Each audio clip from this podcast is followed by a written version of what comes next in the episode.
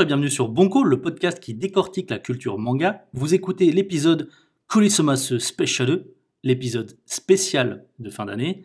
Qui dit fin d'année dit bilan et coup de cœur 2021. C'est donc ce sur quoi nous allons nous attarder dans cet épisode structuré en deux parties. Dans un premier temps, nous allons revenir sur l'actualité de l'année écoulée en passant en revue une sélection d'informations sur lesquelles nous souhaitons un peu discuter. Et dans un second temps, nous allons vous proposer nos bons codes d'or, à savoir nos coups de cœur de manga de l'année 2021. Je suis Pedro et je suis toujours accompagné de mes deux amis. À ma gauche, Julien, a.k.a. Dark Juju, a.k.a l'homme qui a lu la thèse de doctorat d'Osamu Tezuka. Comment ça va, Julien? Eh ben écoute, ça va très bien, je te remercie. Et à ma droite, Max, aka Mythos Manga, aka l'homme qui a décidé de faire un full set des éditions Noévé Graphics.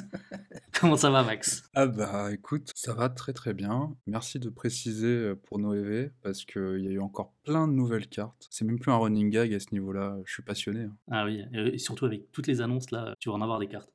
J'ai hâte d'acheter les 24 séries euh, Day One. ok.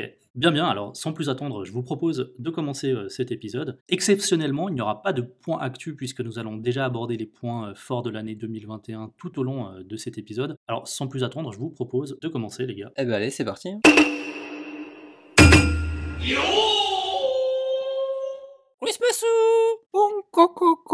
Partie 1. Dans notre fil conducteur, nous l'avons intitulé le méga récap de l'année drama, crime et châtiment. On va commenter quelques faits marquants euh, qui se sont produits dans le petit monde du manga euh, en 2021. Comme vous vous en doutez, nous n'allons pas être exhaustifs. L'idée est plutôt de parler d'une sélection de points qui nous intéressent et sur lesquels nous avons éventuellement une ou deux choses à dire. Alors les gars, avant de parler en détail euh, des éditeurs, je vous propose de commencer la discussion en prenant un peu de hauteur en regardant euh, le champ du manga de façon presque macro, en le surplombant afin de comprendre un peu l'état du marché en 2021. On a eu cette année, euh, au mois de juin, un rapport qui a été euh, commandé par le CNL, le Centre national du livre, qui faisait un état des lieux du marché de la bande dessinée de ces dix dernières années. Et dans ce rapport, il y avait justement quelques chiffres, bon à la fois entre 2010 et 2020, mais pour ce qui nous intéresse pour l'année dernière. Attends, là c'est des chiffres, c'est à moi là. C'est moi qui fais les stats. J'adore ça.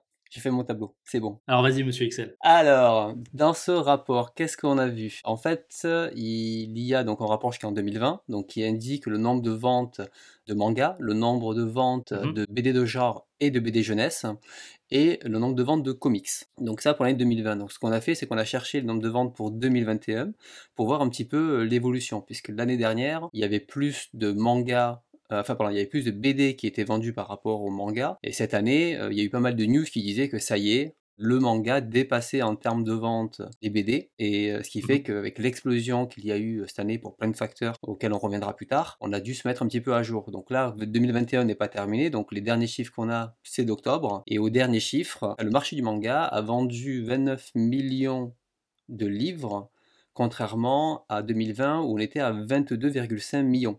C'est quand même assez énorme. Et l'ABD, si on regroupe donc euh, l'ABD de genre et l'ABD jeunesse, cette année en octobre, ils sont à 20 millions, alors que l'année dernière, on était à 27,5. Donc il manque encore un trimestre, mais on voit que le manga a largement explosé son record l'année dernière, alors que l'ABD est encore un petit peu à la traîne par rapport à son, à son record. Il n'y a pas une certaine limite euh, à ces chiffres quand même? Je trouve ça un peu euh, quand même étrange de, comparer les chiffres de la BD et du manga dans le sens où euh, un manga et une BD c'est pas le même prix. Un volume d'une BD c'est autoconclusif majoritairement alors qu'un manga c'est par exemple un shonen tu prends One Piece bon il y a 100 tomes quoi. Mais c'est exactement ça, c'est-à-dire que autant sur la, vente, euh, le manga à peu près est passé de 42% du marché à 56% du marché, donc les news sont vraies, mais en fait en chiffre d'affaires généré, puisque les prix ne sont pas les mêmes, et bien là c'est pas pareil. C'est-à-dire que en 2020, le manga avait généré 170 millions d'euros, alors que la BD avait généré 380 millions d'euros. Donc euh, c'est euh, assez, euh,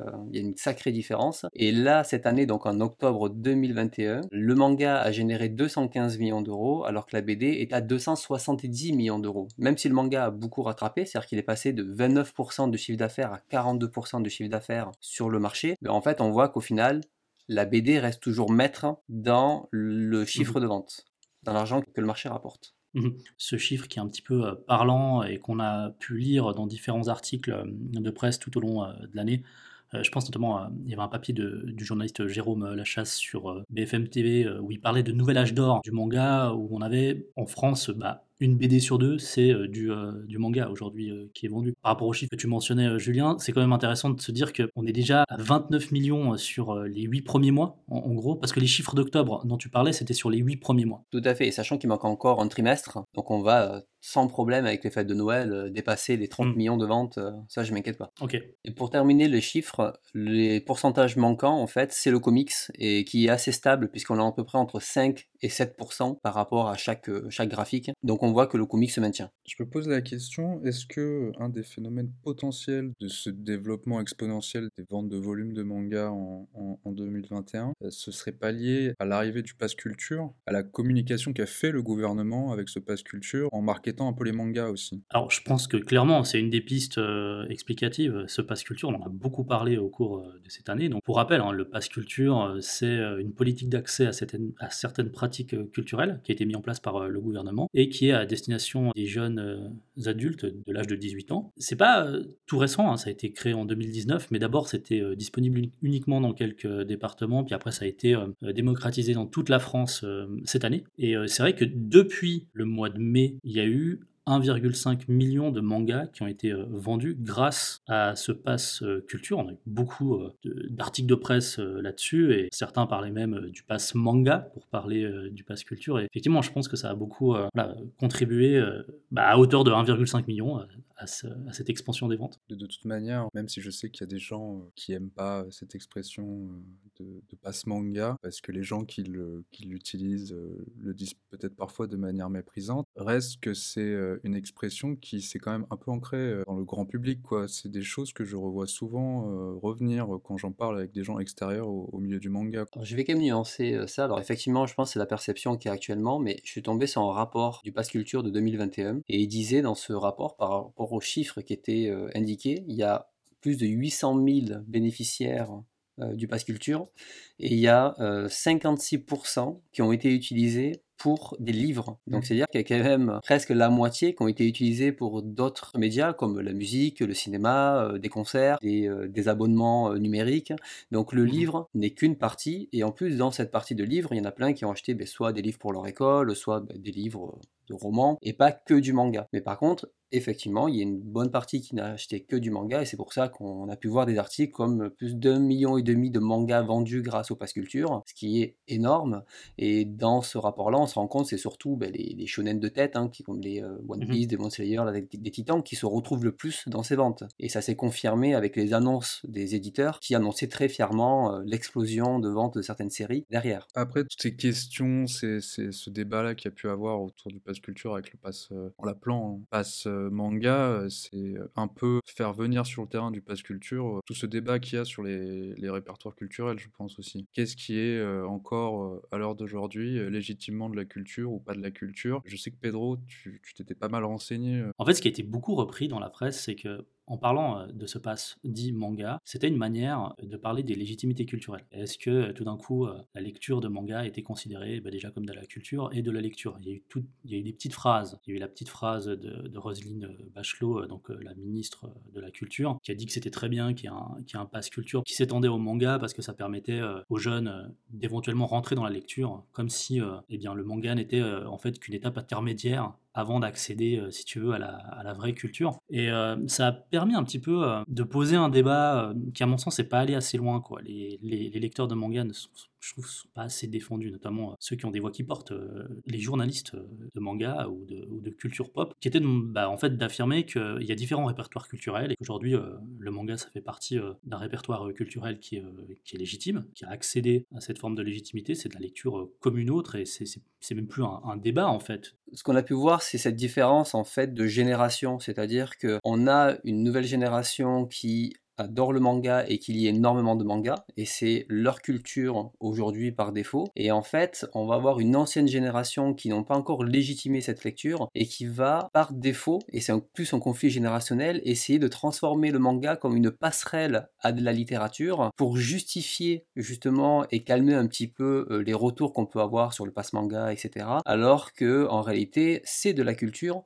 c'est de la littérature, peut-être pas celle qui légitime eux, mais ça reste de la lecture. Et, quand le manga sera installé officiellement dans 30 ans, il y aura un nouvel outsider et on aura et c'est générationnel et c'est de tout le temps. On parle du pass culture, juste avant on parlait Mhm. des chiffres de vente. Ce qu'on peut voir aussi, c'est que concomitamment à cette euh, explosion, entre guillemets, euh, du nombre de volumes vendus, il y a, il y a aussi des nouvelles tendances qui se mettent en place au niveau du marketing. Cette année, j'ai j'ai eu l'impression qu'il y avait une multiplication d'opérations marketing qui n'était pas aussi euh, intensive les années précédentes. J'ai remarqué que maintenant il y avait deux types d'opérations marketing. La première, c'est assez classique, hein, c'est-à-dire c'est on offre un objet gratuitement avec le manga ou via l'achat de plusieurs mangas. Donc ça pouvait être par exemple Kurokawa qui avait donné des lacets pour euh, la série Full Metal Alchemist ou euh, Goblin Slayer, ou alors euh, Delcourt Tankam qui donnait des Mediator avec la série Beck. Donc c'est des petits bonus pour récompenser les lecteurs. Et aujourd'hui, il y a une nouvelle mode en fait, c'est le, le collector, mais pas le collector tel qu'on connaît, c'est-à-dire je rajoute un coffret et je vais payer le même prix. C'est un collector où on va rajouter des goodies à l'intérieur et on va faire payer ces goodies. Donc c'est des collecteurs qui deviennent payants en fait. Alors qu'avant, c'était des collecteurs qui étaient gratuits, qui étaient exceptionnels et qui étaient là plus pour récompenser le lecteur. Et alors cette année, euh, plus que les précédentes, j'ai eu l'impression que le marché du manga mimait euh, l'industrie du JV, du jeu vidéo, euh, dans le sens où euh, j'ai eu l'impression, en tout cas sur tous les sites de revente, de voir un développement du marché de la spéculation avec ces nouvelles éditions collector.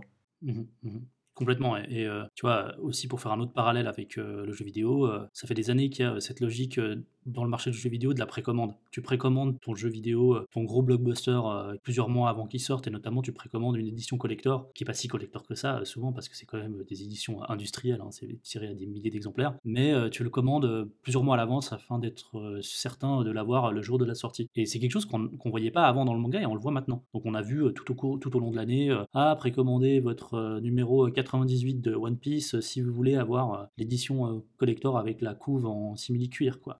Euh, c'était pas quelque chose qu'on voyait euh, il y a 2-3 ans en arrière, il me semble. Généralement, c'était plus euh, des petits coffrets spécial Noël, etc., qui pouvaient des fois frustrer un peu certains lecteurs de la première heure. Bon, mais ça restait un bout de carton. Aujourd'hui, vraiment, ils essaient de rajouter des gadgets, des livres bonus, etc. Donc, il te faut la collector si tu veux vraiment Mhm. tout avoir. Mais très souvent, ça joue aussi sur ben, le phénomène de rareté qui, comme tu le dis, il y a certains tirages de mangas qui sont mais dix fois plus rares qu'un collector de séries euh, euh, à grand succès. Et, et on a aussi un effet qui joue sur la rareté. Donc des biais cognitifs qui, si tu ne l'as pas, en fait, tu ne pourras pas apprécier ton œuvre à sa juste valeur, alors qu'en réalité, il n'y a pas plus souvent dans le collector. C'est, tu peux acheter ton livre en séparé, ta série, elle sera toujours, euh, toujours aussi bien. Et ça joue vraiment sur ce côté frustration et ce côté, euh, ce côté faux, fausse collection à avoir. J'ai même vu cette année sur euh, Twitter un compte spécialisé dans les news de collector. Là, en plus, on a pu le voir avec One Piece, avec des files d'attente jamais vues devant des boutiques de manga, pour euh, au final Mm. un bout de cuir qui se met sur euh, ton manga et qui va même pas Mm. très bien avec ta collection.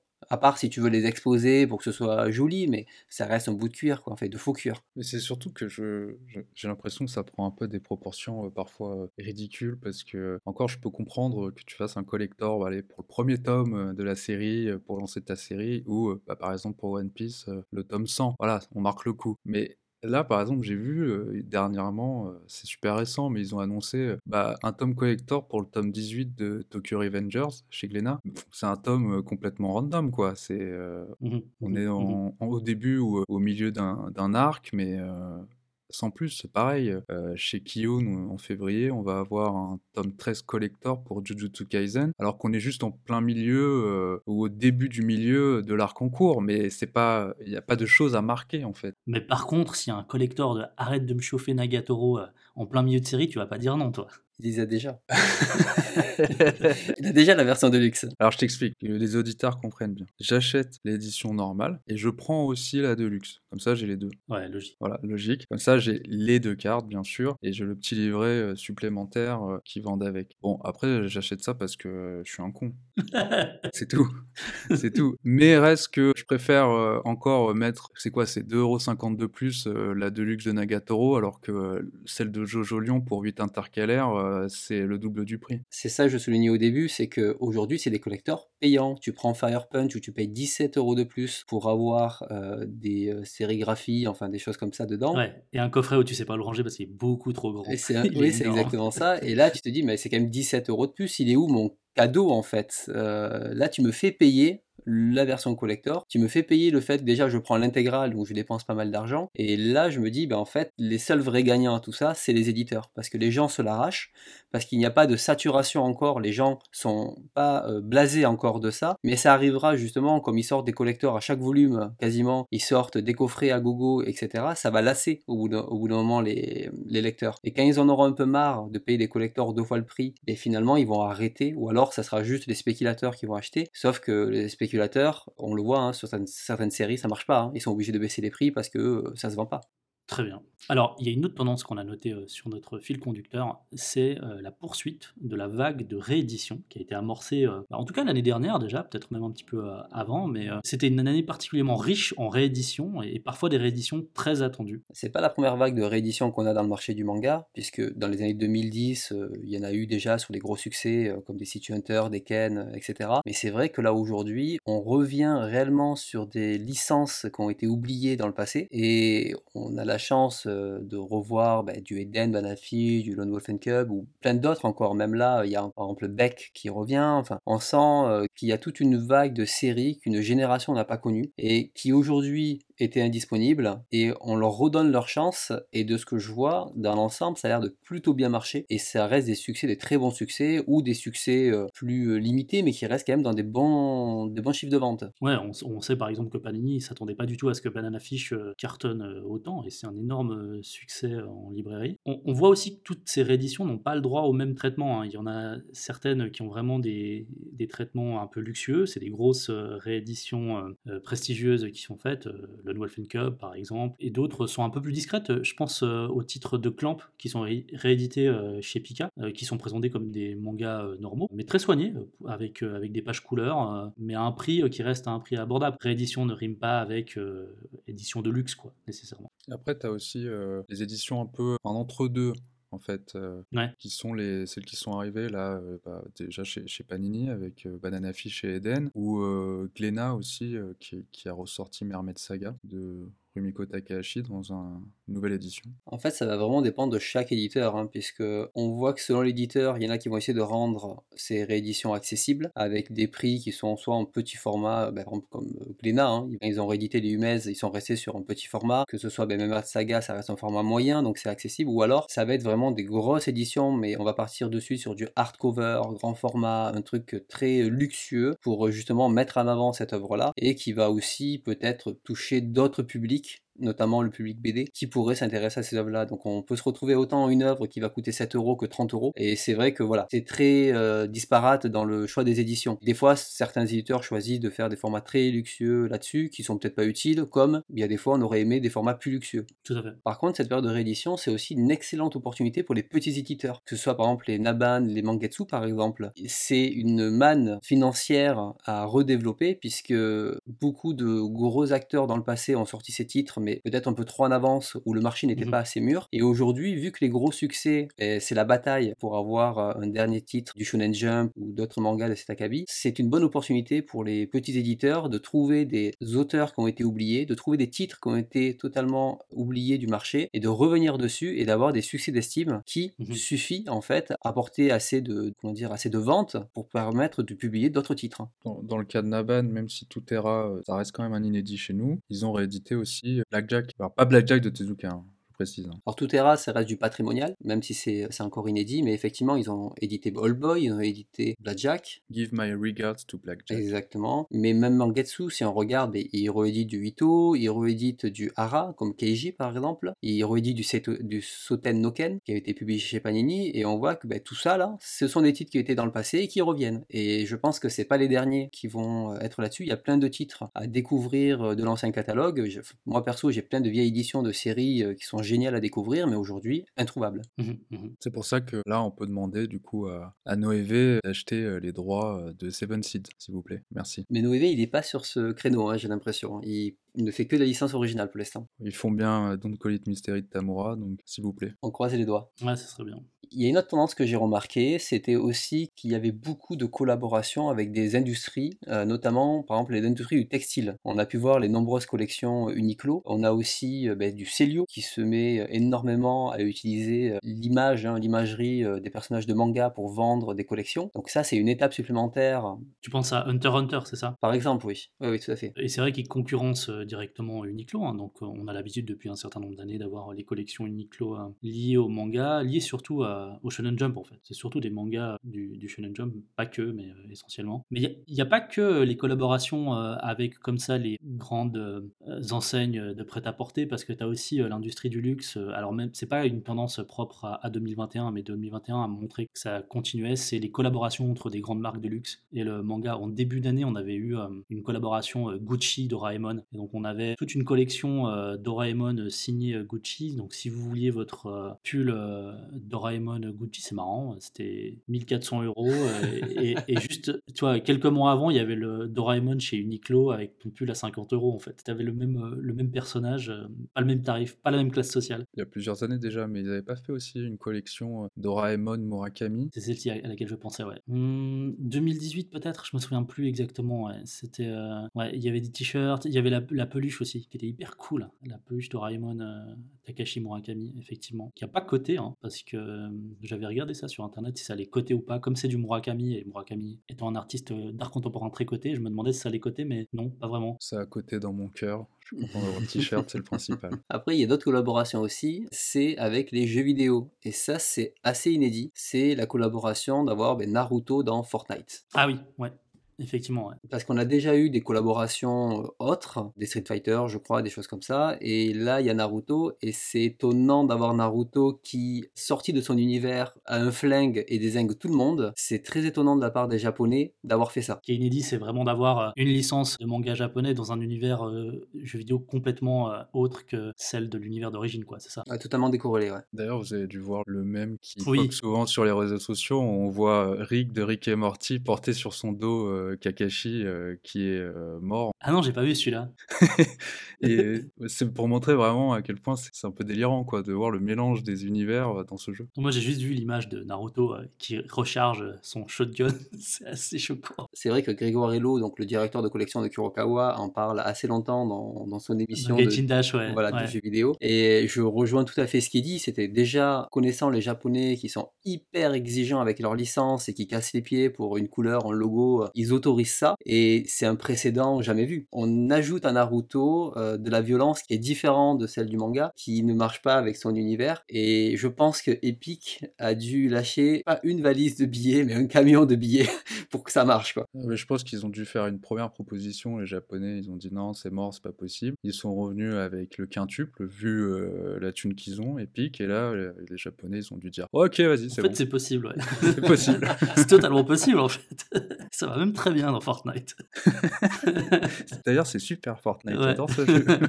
Alors, je sais pas si c'est une collaboration temporaire ou si ça va rester euh, à vie. Alors, j'avais vu, parce que, à parté, mais Epic, euh, ils sont en procès avec Apple. Je sais pas où ça en est cette histoire. Et du coup, ils avaient dû euh, mettre, enfin, donner des documents. Et on aurait, en tout cas, dans les documents, la rumeur, ce serait qu'il y aurait aussi Dragon Ball qui aurait été name drop comme futur DLC pour pouvoir jouer avec les personnages. Alors je sais pas si c'est vrai encore, mais en tout cas c'est une rumeur qui est persistante. C'est du Dragon Ball et du One Piece qui arrive dans Fortnite, le, le, jeu est assuré de fonctionner encore longtemps. Hein.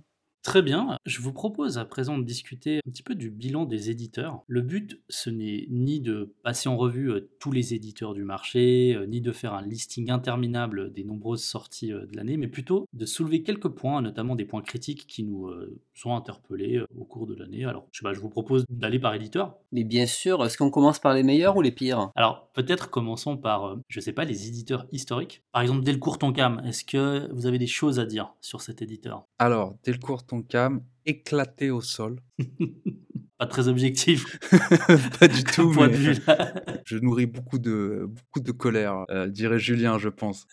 Julien aussi Disons que Delcourt Tonkam, euh, il n'a pas un bilan très positif, euh, en tout cas à nos yeux. Et euh, c'est vrai que dans sa communication, ses choix de licence, etc., il y a pas mal à dire. C'est ce qu'on va revenir dessus. Je pense que déjà, le premier point, c'est leurs éditions. C'est-à-dire que autant ils peuvent faire des choses magnifiques, comme par exemple avec la collection euh, des Ito ou la collection des Tezuka. Donc ce hardcover en format moyen qui reste à un prix euh, raisonnable et qui, euh, qui est de très très bonne qualité. Et là-dessus, ça je pense que c'est un des meilleurs du marché dans ce format-là. Ouais, c'est impeccable. On peut rien leur reprocher. Ah, ah, alors attention, moi je serais nuancé. Vas-y. Effectivement, l'objet livre est top. Je trouve que c'est une des meilleures éditions du marché en tant qu'objet livre. Par contre, encore une fois, l'intérieur, tu vois la flemmardise légendaire de cet éditeur parce qu'il n'y a pas de relecture. C'est la même traduction que l'édition précédente. En tout cas, on l'avait déjà euh, vérifié pour les trois Adolphes.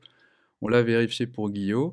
euh, ils n'ont rien modifié. Et sachant qu'en plus, c'est toujours les onomatopées qu'ils avaient modifiées à l'époque qui sont en français et pas les onomatopées japonaises à l'origine comme font les éditeurs euh, aujourd'hui. C'est vrai. Du coup, dans les éditions, bon, même si celle-là, euh, elle est quand même de bonne facture, mais feignante, le vrai problème de Delcourt Tonkam, c'est leur label Perfect, qui n'en est pas une, qui est une édition classique, mais qui nomme Perfect, ce qui galvaude totalement ce terme aujourd'hui euh, chez eux. Et surtout, on peut leur reprocher, c'est qu'ils ont euh, un énorme catalogue qui dort, qui ne remettent pas en avant, qui ne veulent pas travailler, et euh, qui aujourd'hui, en fait, ça, on a plein d'œuvres introuvables et qui ne veulent pas réimprimer, tout simplement. En plus, c'est surtout que leur édition perfect, c'est totalement euh, arbitraire, tu vois. Parce qu'ils mettent perfect sur Beck, ils mettent perfect sur euh, Maison Ikoku. Maison Ikoku. Par contre, Elfenlied, qui est exactement la même édition, n'a aucune mention de perfect dessus. Mhm. Est-ce que c'est la première édition? Oui. Je pense qu'il y a peut-être ça, parce que j'ai l'impression que quand ils mettent Perfect, c'est quand c'est euh, une nouvelle édition d'un titre qu'ils avaient déjà euh, édité euh, auparavant. Beck, il l'avait déjà édité, tu vois. Et c'est pour le distinguer de la première édition de Beck. Pareil pour Maison Ikoku, c'est la troisième édition, cette édition actuelle dite Perfect. Moi, ce qui m'agace, c'est que je trouve qu'ils prennent les lecteurs pour des cons. Et je trouve ça irrespectueux quand je prends un Maison Ikoku où c'est écrit en énorme Perfect. Et il n'y a rien de parfait, en fait.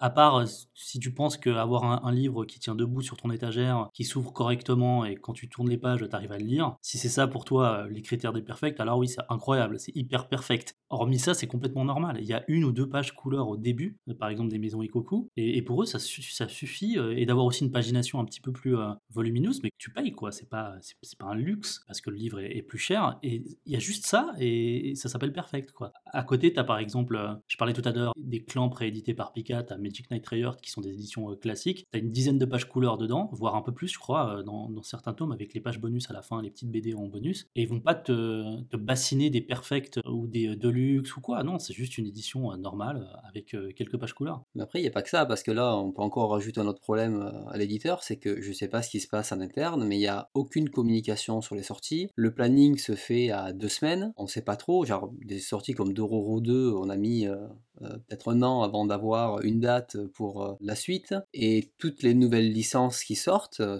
enfin, en tout cas, moi, je ne me sens pas concerné, ce qui fait que chez eux, à part acheter les Tezuka ou euh, un Ito que je n'avais pas dans cette édition-là, je n'achète rien chez eux, en fait. Bon, c'est clair que nous, on n'est vraiment pas du tout clients euh, des nouvelles licences euh, qui arrivent. Et euh, ce qui nous intéresse chez Del- Delcourt Tonkam, c'est plus euh, les vieilles gloires, en fait. C'est les, vieux titres qui, euh, qui rééditent. euh. En fait, c'est toute la période d'Akata. Exactement, ouais, c'est vrai. Donc voilà, je pense qu'ils sont en pleine restructuration, euh, je pense qu'ils sont en galère en interne parce que c'est pas possible. Euh, les retours que j'ai aujourd'hui, c'est qu'il est passé un petit peu au statut du pire éditeur du marché en l'espace de deux ans. C'est-à-dire que, Le nouveau Glénat, quoi. ouais, même je dirais, euh, c'était le nouveau Panini d'avant. Hmm, ok. C'est-à-dire que avant, c'était clairement Panini qui avait ce statut-là, et aujourd'hui, ils essaient de, de justement rattraper toutes ces casseroles, et ils, ont, ils sont actifs là-dessus. Par contre, là, de ce que je lis ou les retours que j'ai, c'est toujours bah, pire éditeur. Quoi. Et en deux ans, ils sont passés au, au fond du gouffre, et j'ai pas l'impression qu'ils fassent quoi que ce soit pour essayer de remonter. Très bien. C'est rigolo que tu cites Glénat dans les pires éditeurs, puisque dans notre dernier podcast, je pouvais exprimer ma rancœur que j'ai depuis très longtemps contre cet éditeur qui, euh, un coup, tu l'adores, un coup, tu le détestes. Et pourtant, quand on fait le bilan, ben, Glénat, c'est plus les pires.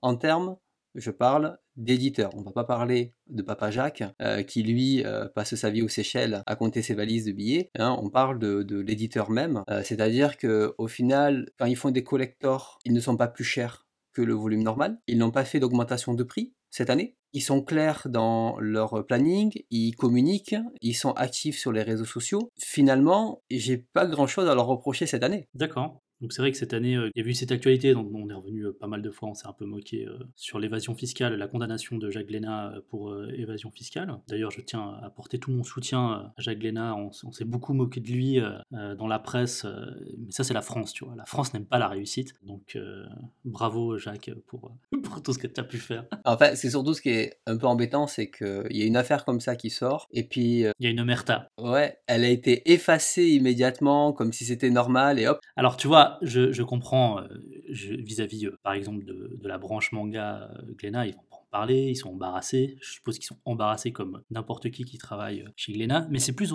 étonnant de la part de la presse, en fait, qui est pas un petit peu un discours qui a été fait là-dessus. On n'en a pas entendu parler. Les journalistes manga, ils en ont pas parlé, tu vois. Ils ont été très très discrets sur cette affaire. tout à l'heure, je disais que Glénat, j'avais pas grand-chose à, à leur reprocher. Alors, c'est pas pour parler que du côté négatif, parce qu'au final, c'est des côtés positifs hein, de ne pas avoir augmenté les prix, etc. Donc euh, il faut quand même le souligner. Mais Glénat, c'est quand même un auditeur un petit peu pingre. Euh, pingre puisqu'il a un catalogue qui se vend tout seul et il est comment dire il prend pas trop de risques dans son catalogue. Et aujourd'hui ben, il réédite surtout ses, euh, ses, titres des années 2000 et on peut même voir dans leur dernière publicité on a l'impression de voir une publicité des années 2000 alors qu'on est en 2020 on avait parlé en off une fois il y a quelques mois de cette pub euh, qui était dans le numéro euh, je crois que c'était le numéro sur les 30 ans de publication de manga en France de Atom le numéro 15 ça verra. Il y avait cette pub de Glénat et puis en fait c'est vrai que c'était une pub sur toutes les rééditions de, titres classiques et il n'y avait pas de, de nouvelle licence. Mais je te rejoindrai peut-être sur ce point sur la pingrerie parce que même One Piece, euh, on a eu euh,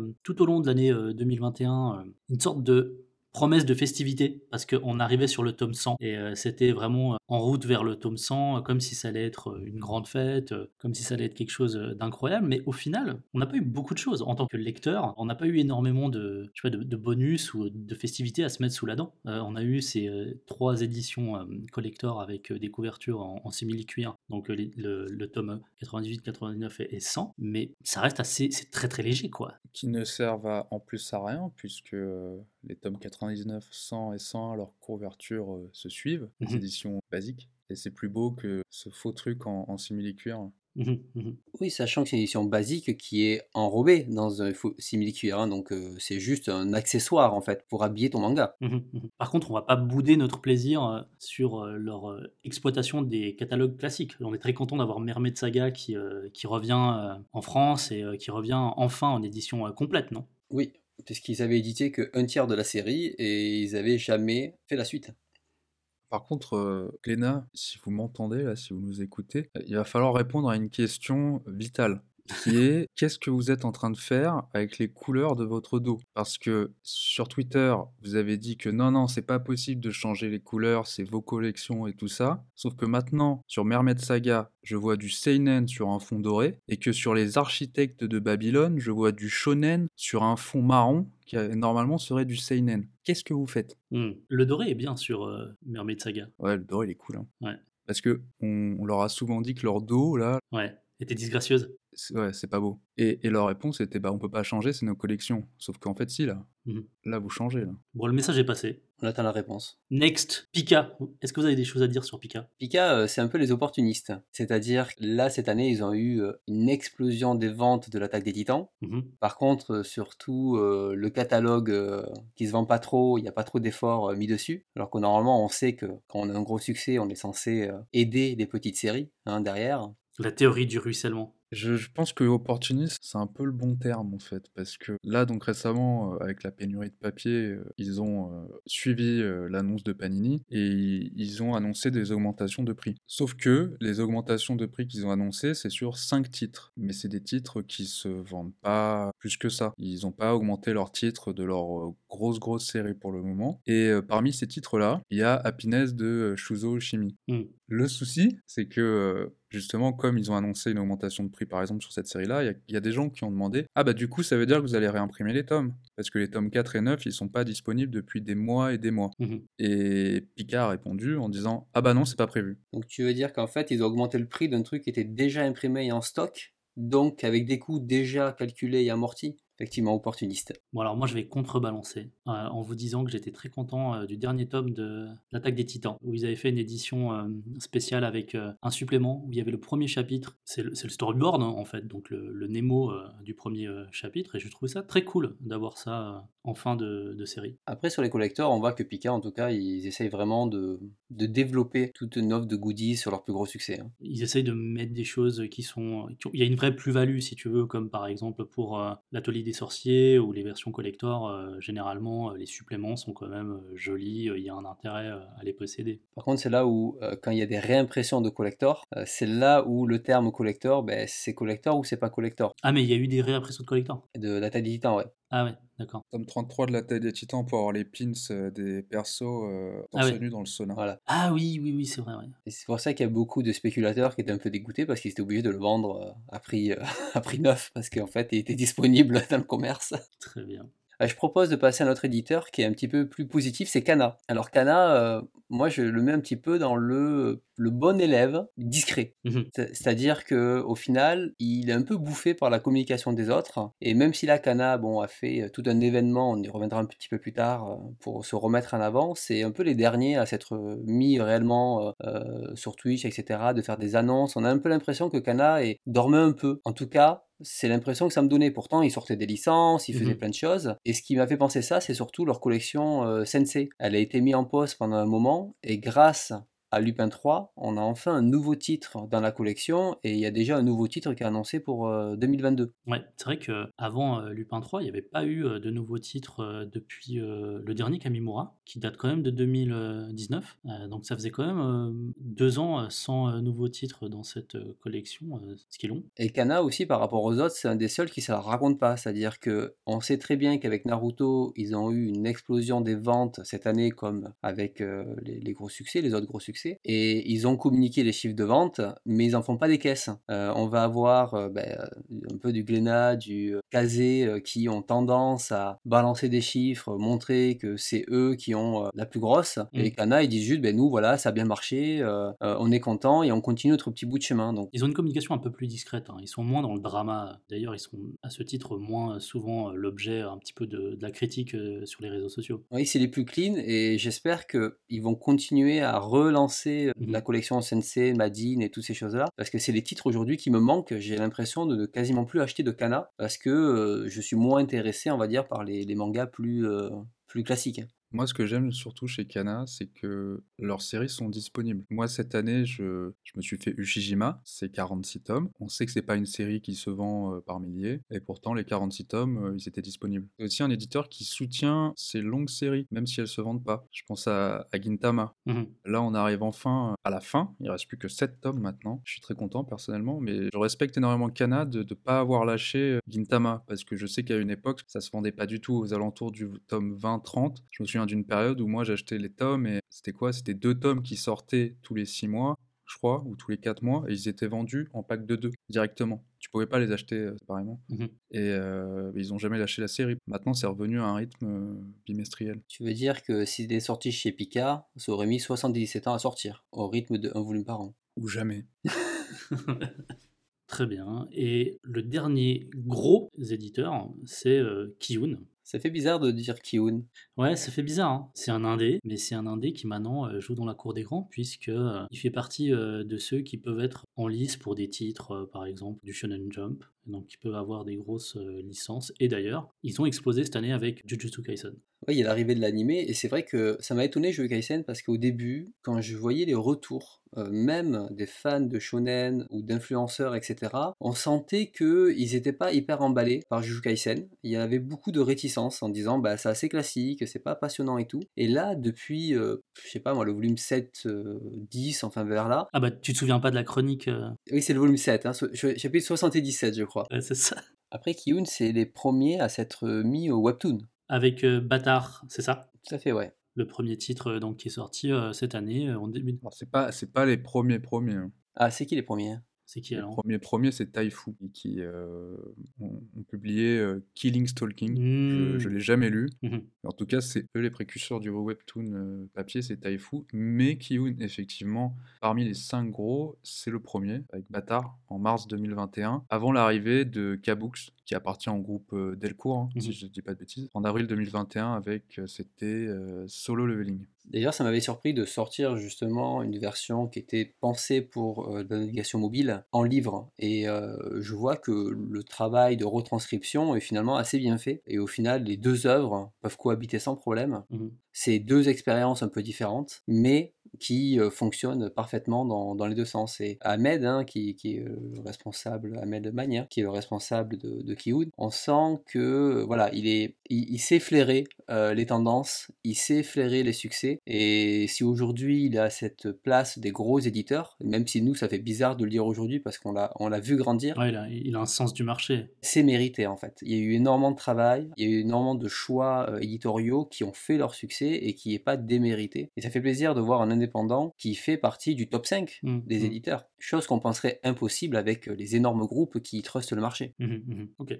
Bah écoutez, là on a vu euh, les cinq euh, éditeurs principaux du marché. Est-ce qu'on peut faire un petit bilan sur ces cinq leaders? Alors en fait, ouais, c'est vrai que quand on nous entend, j'ai l'impression qu'on est vachement critique négativement sur beaucoup de- des- d'acteurs du marché. Alors, faut dire que les pratiques commerciales faites sont un petit peu abusives par moment. Ouais. Et euh, il faudrait aussi euh, respecter le lecteur. Moi, je prends pas de plaisir maintenant à acheter ces genres de versions collector. J'ai l'impression un peu de me faire avoir et de profiter de la naïveté, en fait, de, Mhm. de notre naïveté ou notre besoin d'avoir quelque chose de rare. Et au final, c'est il y a vraiment une catégorie d'éditeurs qui euh, soit se reposent sur leur catalogue ou laissent un catalogue dormant et qui ne le travaillent pas, et ce qui est fortement dommage parce qu'on on attend d'eux qui poussent des nouvelles licences. Soit on en a d'autres qui euh, ben, sont un peu trop discrets, alors qu'en fait ils ont un super catalogue mais qui ont peut-être besoin de s'affirmer plus aujourd'hui, et au final il est, euh, là je pense à Kana hein, typiquement, hein, il est totalement bouffé par euh, les dramas et les pratiques des autres éditeurs, alors que et on met pas assez en avant cet éditeur-là qui lui respecte au final ses lecteurs jusqu'au bout. Et clairement, pour moi, le le meilleur éditeur aujourd'hui en tant que respect, c'est Kana. Kiyun est un éditeur qui euh, aime faire des livres de qualité et qui est aussi dans cette euh, mouvance-là. Euh, les autres éditeurs, on sent qu'il y a vraiment une notion de rentabilité sur des gros gros titres et euh, ils sont là pour générer de l'argent surtout. Ils sont pas là juste pour euh, publier des livres de l'art quoi. Ouais, on ouais. sent clairement que le business prime Sur la passion. sur la passion, exactement. Maintenant, on va pas se leurrer, hein. on sait très bien que tout fonctionne avec l'argent et que si t'as pas d'argent, il n'y a, y a pas de- y a pas de passion derrière. Mm, passion. Ok, merci Julien. Il n'y a pas que ces euh, gros éditeurs, évidemment, il y a aussi, je pense à, à trois éditeurs en particulier qui sont en quelque sorte les outsiders de 2021. Je pense à Vega Dupuis, à Mangetsu et à Noeve, qui sont euh, des nouveaux acteurs, des nouveaux entrants euh, qui euh, sont arrivés soit cette année, soit l'année dernière, ou 2019 je crois déjà pour... Vega peut-être, mais en tout cas qui sont arrivés il n'y a pas longtemps. Et voilà, on- je vous propose de passer un petit peu aussi en revue ces, ces éditeurs-là, leur bilan de l'année. On peut commencer par Vega Dupuis. Alors pour moi perso, Vega Dupuis c'était un peu la grande déception de l'année. C'est un éditeur que j'attendais parce que ça fait quand même un moment qu'on a eu droit à des annonces euh, depuis euh, le rachat donc de Vega, éditeur indépendant par Dupuis, qu'ils allaient se lancer avec quand même des grosses ambitions, hein, des ambitions euh, en termes de marché, d'aller concurrencer les, gros gros acteurs. On se souvient de l'interview, de nombreuses interviews d'ailleurs qu'avait donné Stéphane Ferrand, le, le directeur de collection, qui avait donné des gros chiffres avec des grandes ambitions en termes éditorial, de lancer beaucoup de collections et d'être très présent sur tous les fronts, parce que Vega historiquement faisait du sign-on. Et donc maintenant, euh, depuis que c'est Vega Dupuis, euh, ils vont euh, faire d'autres choses, du shonen, du euh, du webtoon aussi. je pense qu'en 2022, on va avoir beaucoup de créations maison qui vont arriver. Il y a eu beaucoup d'annonces qui ont été faites. Finalement, euh, je sais pas ce que vous en pensez, mais on n'a pas vu grand-chose cette année, en 2021. Les titres qui sont sortis, donc hormis euh, les licences euh, qui étaient déjà en cours, euh, je pense par exemple à Natsuko no Sake, qui est un titre que, que j'adore et qui, qui reste la perle pour moi du, euh, du catalogue. Les nouvelles licences qui étaient annoncées, je sais pas, c'était pas du tout quelque chose qui, euh, qui m'intéressait. C'était très décevant pour moi. Si on était dans un western, Si tu vas le dire? Vega, ce serait la, ce serait la boule de paille, c'est qui vogue euh, au vent. C'est c'est- c'est l'effet qu'ils m'ont fait cette année, en fait. Hmm. Genre, euh, bof, quoi. C'est Ouais. le pétard mouillé en fait. hein. Voilà, C'est-à-dire que tu le vois, mais c'est vide, c'est du vent. c'est ça.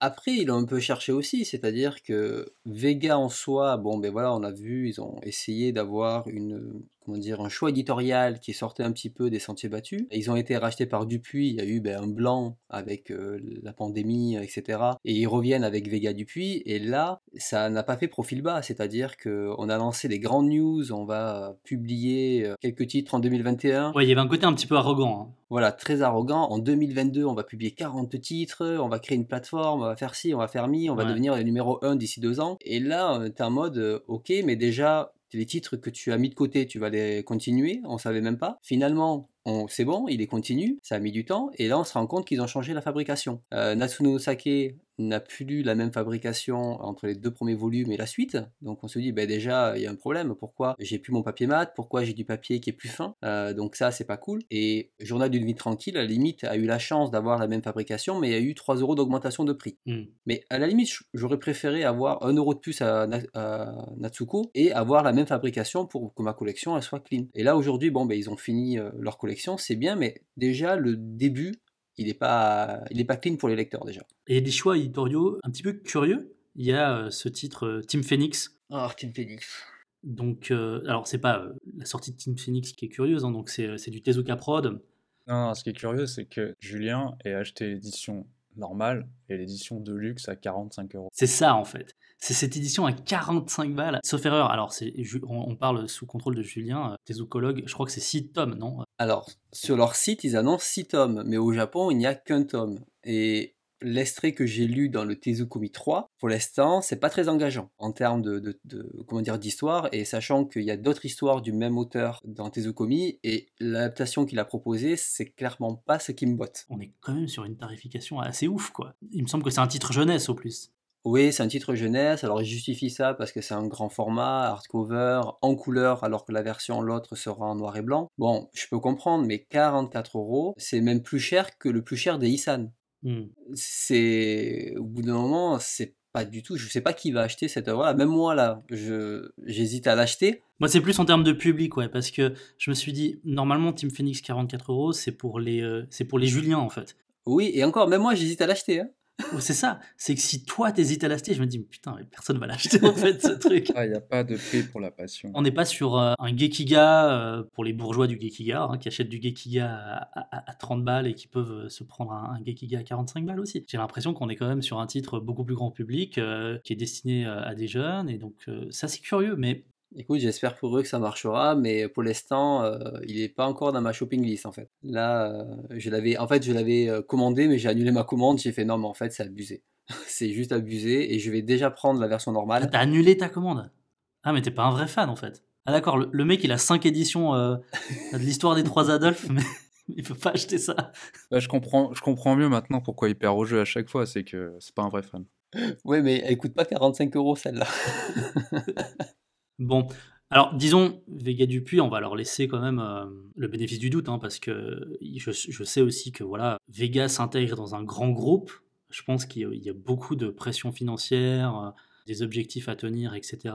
Ça doit être aussi long à se mettre en place, donc à mon avis, on va plus voir vraiment euh, les promesses, en tout cas certaines peut-être se réaliser en 2022, mais euh, 2021, c'était un petit peu voilà le pétard mouillé, comme tu disais, Julien. En fait, c'est surtout que de toute façon, ils n'avaient rien annoncé réellement pour 2021, c'est surtout 2022, et le peu qu'ils ont annoncé, c'était pour élargir le public et proposer des titres pour la jeunesse. Donc c'est très bien, c'est ce qu'ils ont fait, donc nous, ça ne nous touche pas. Euh, donc à la limite, on ne va même pas juger euh, typiquement la qualité des titres, mais en 2022, moi j'attends leurs titres Seinen, voire, euh, voire euh, peut-être des titres plus ND, etc. Qu'est-ce qu'ils vont proposer? Puisque s'ils nous proposent que des titres jeunesse pour 2022, bah, c'est clairement plus un éditeur pour nous. Hmm.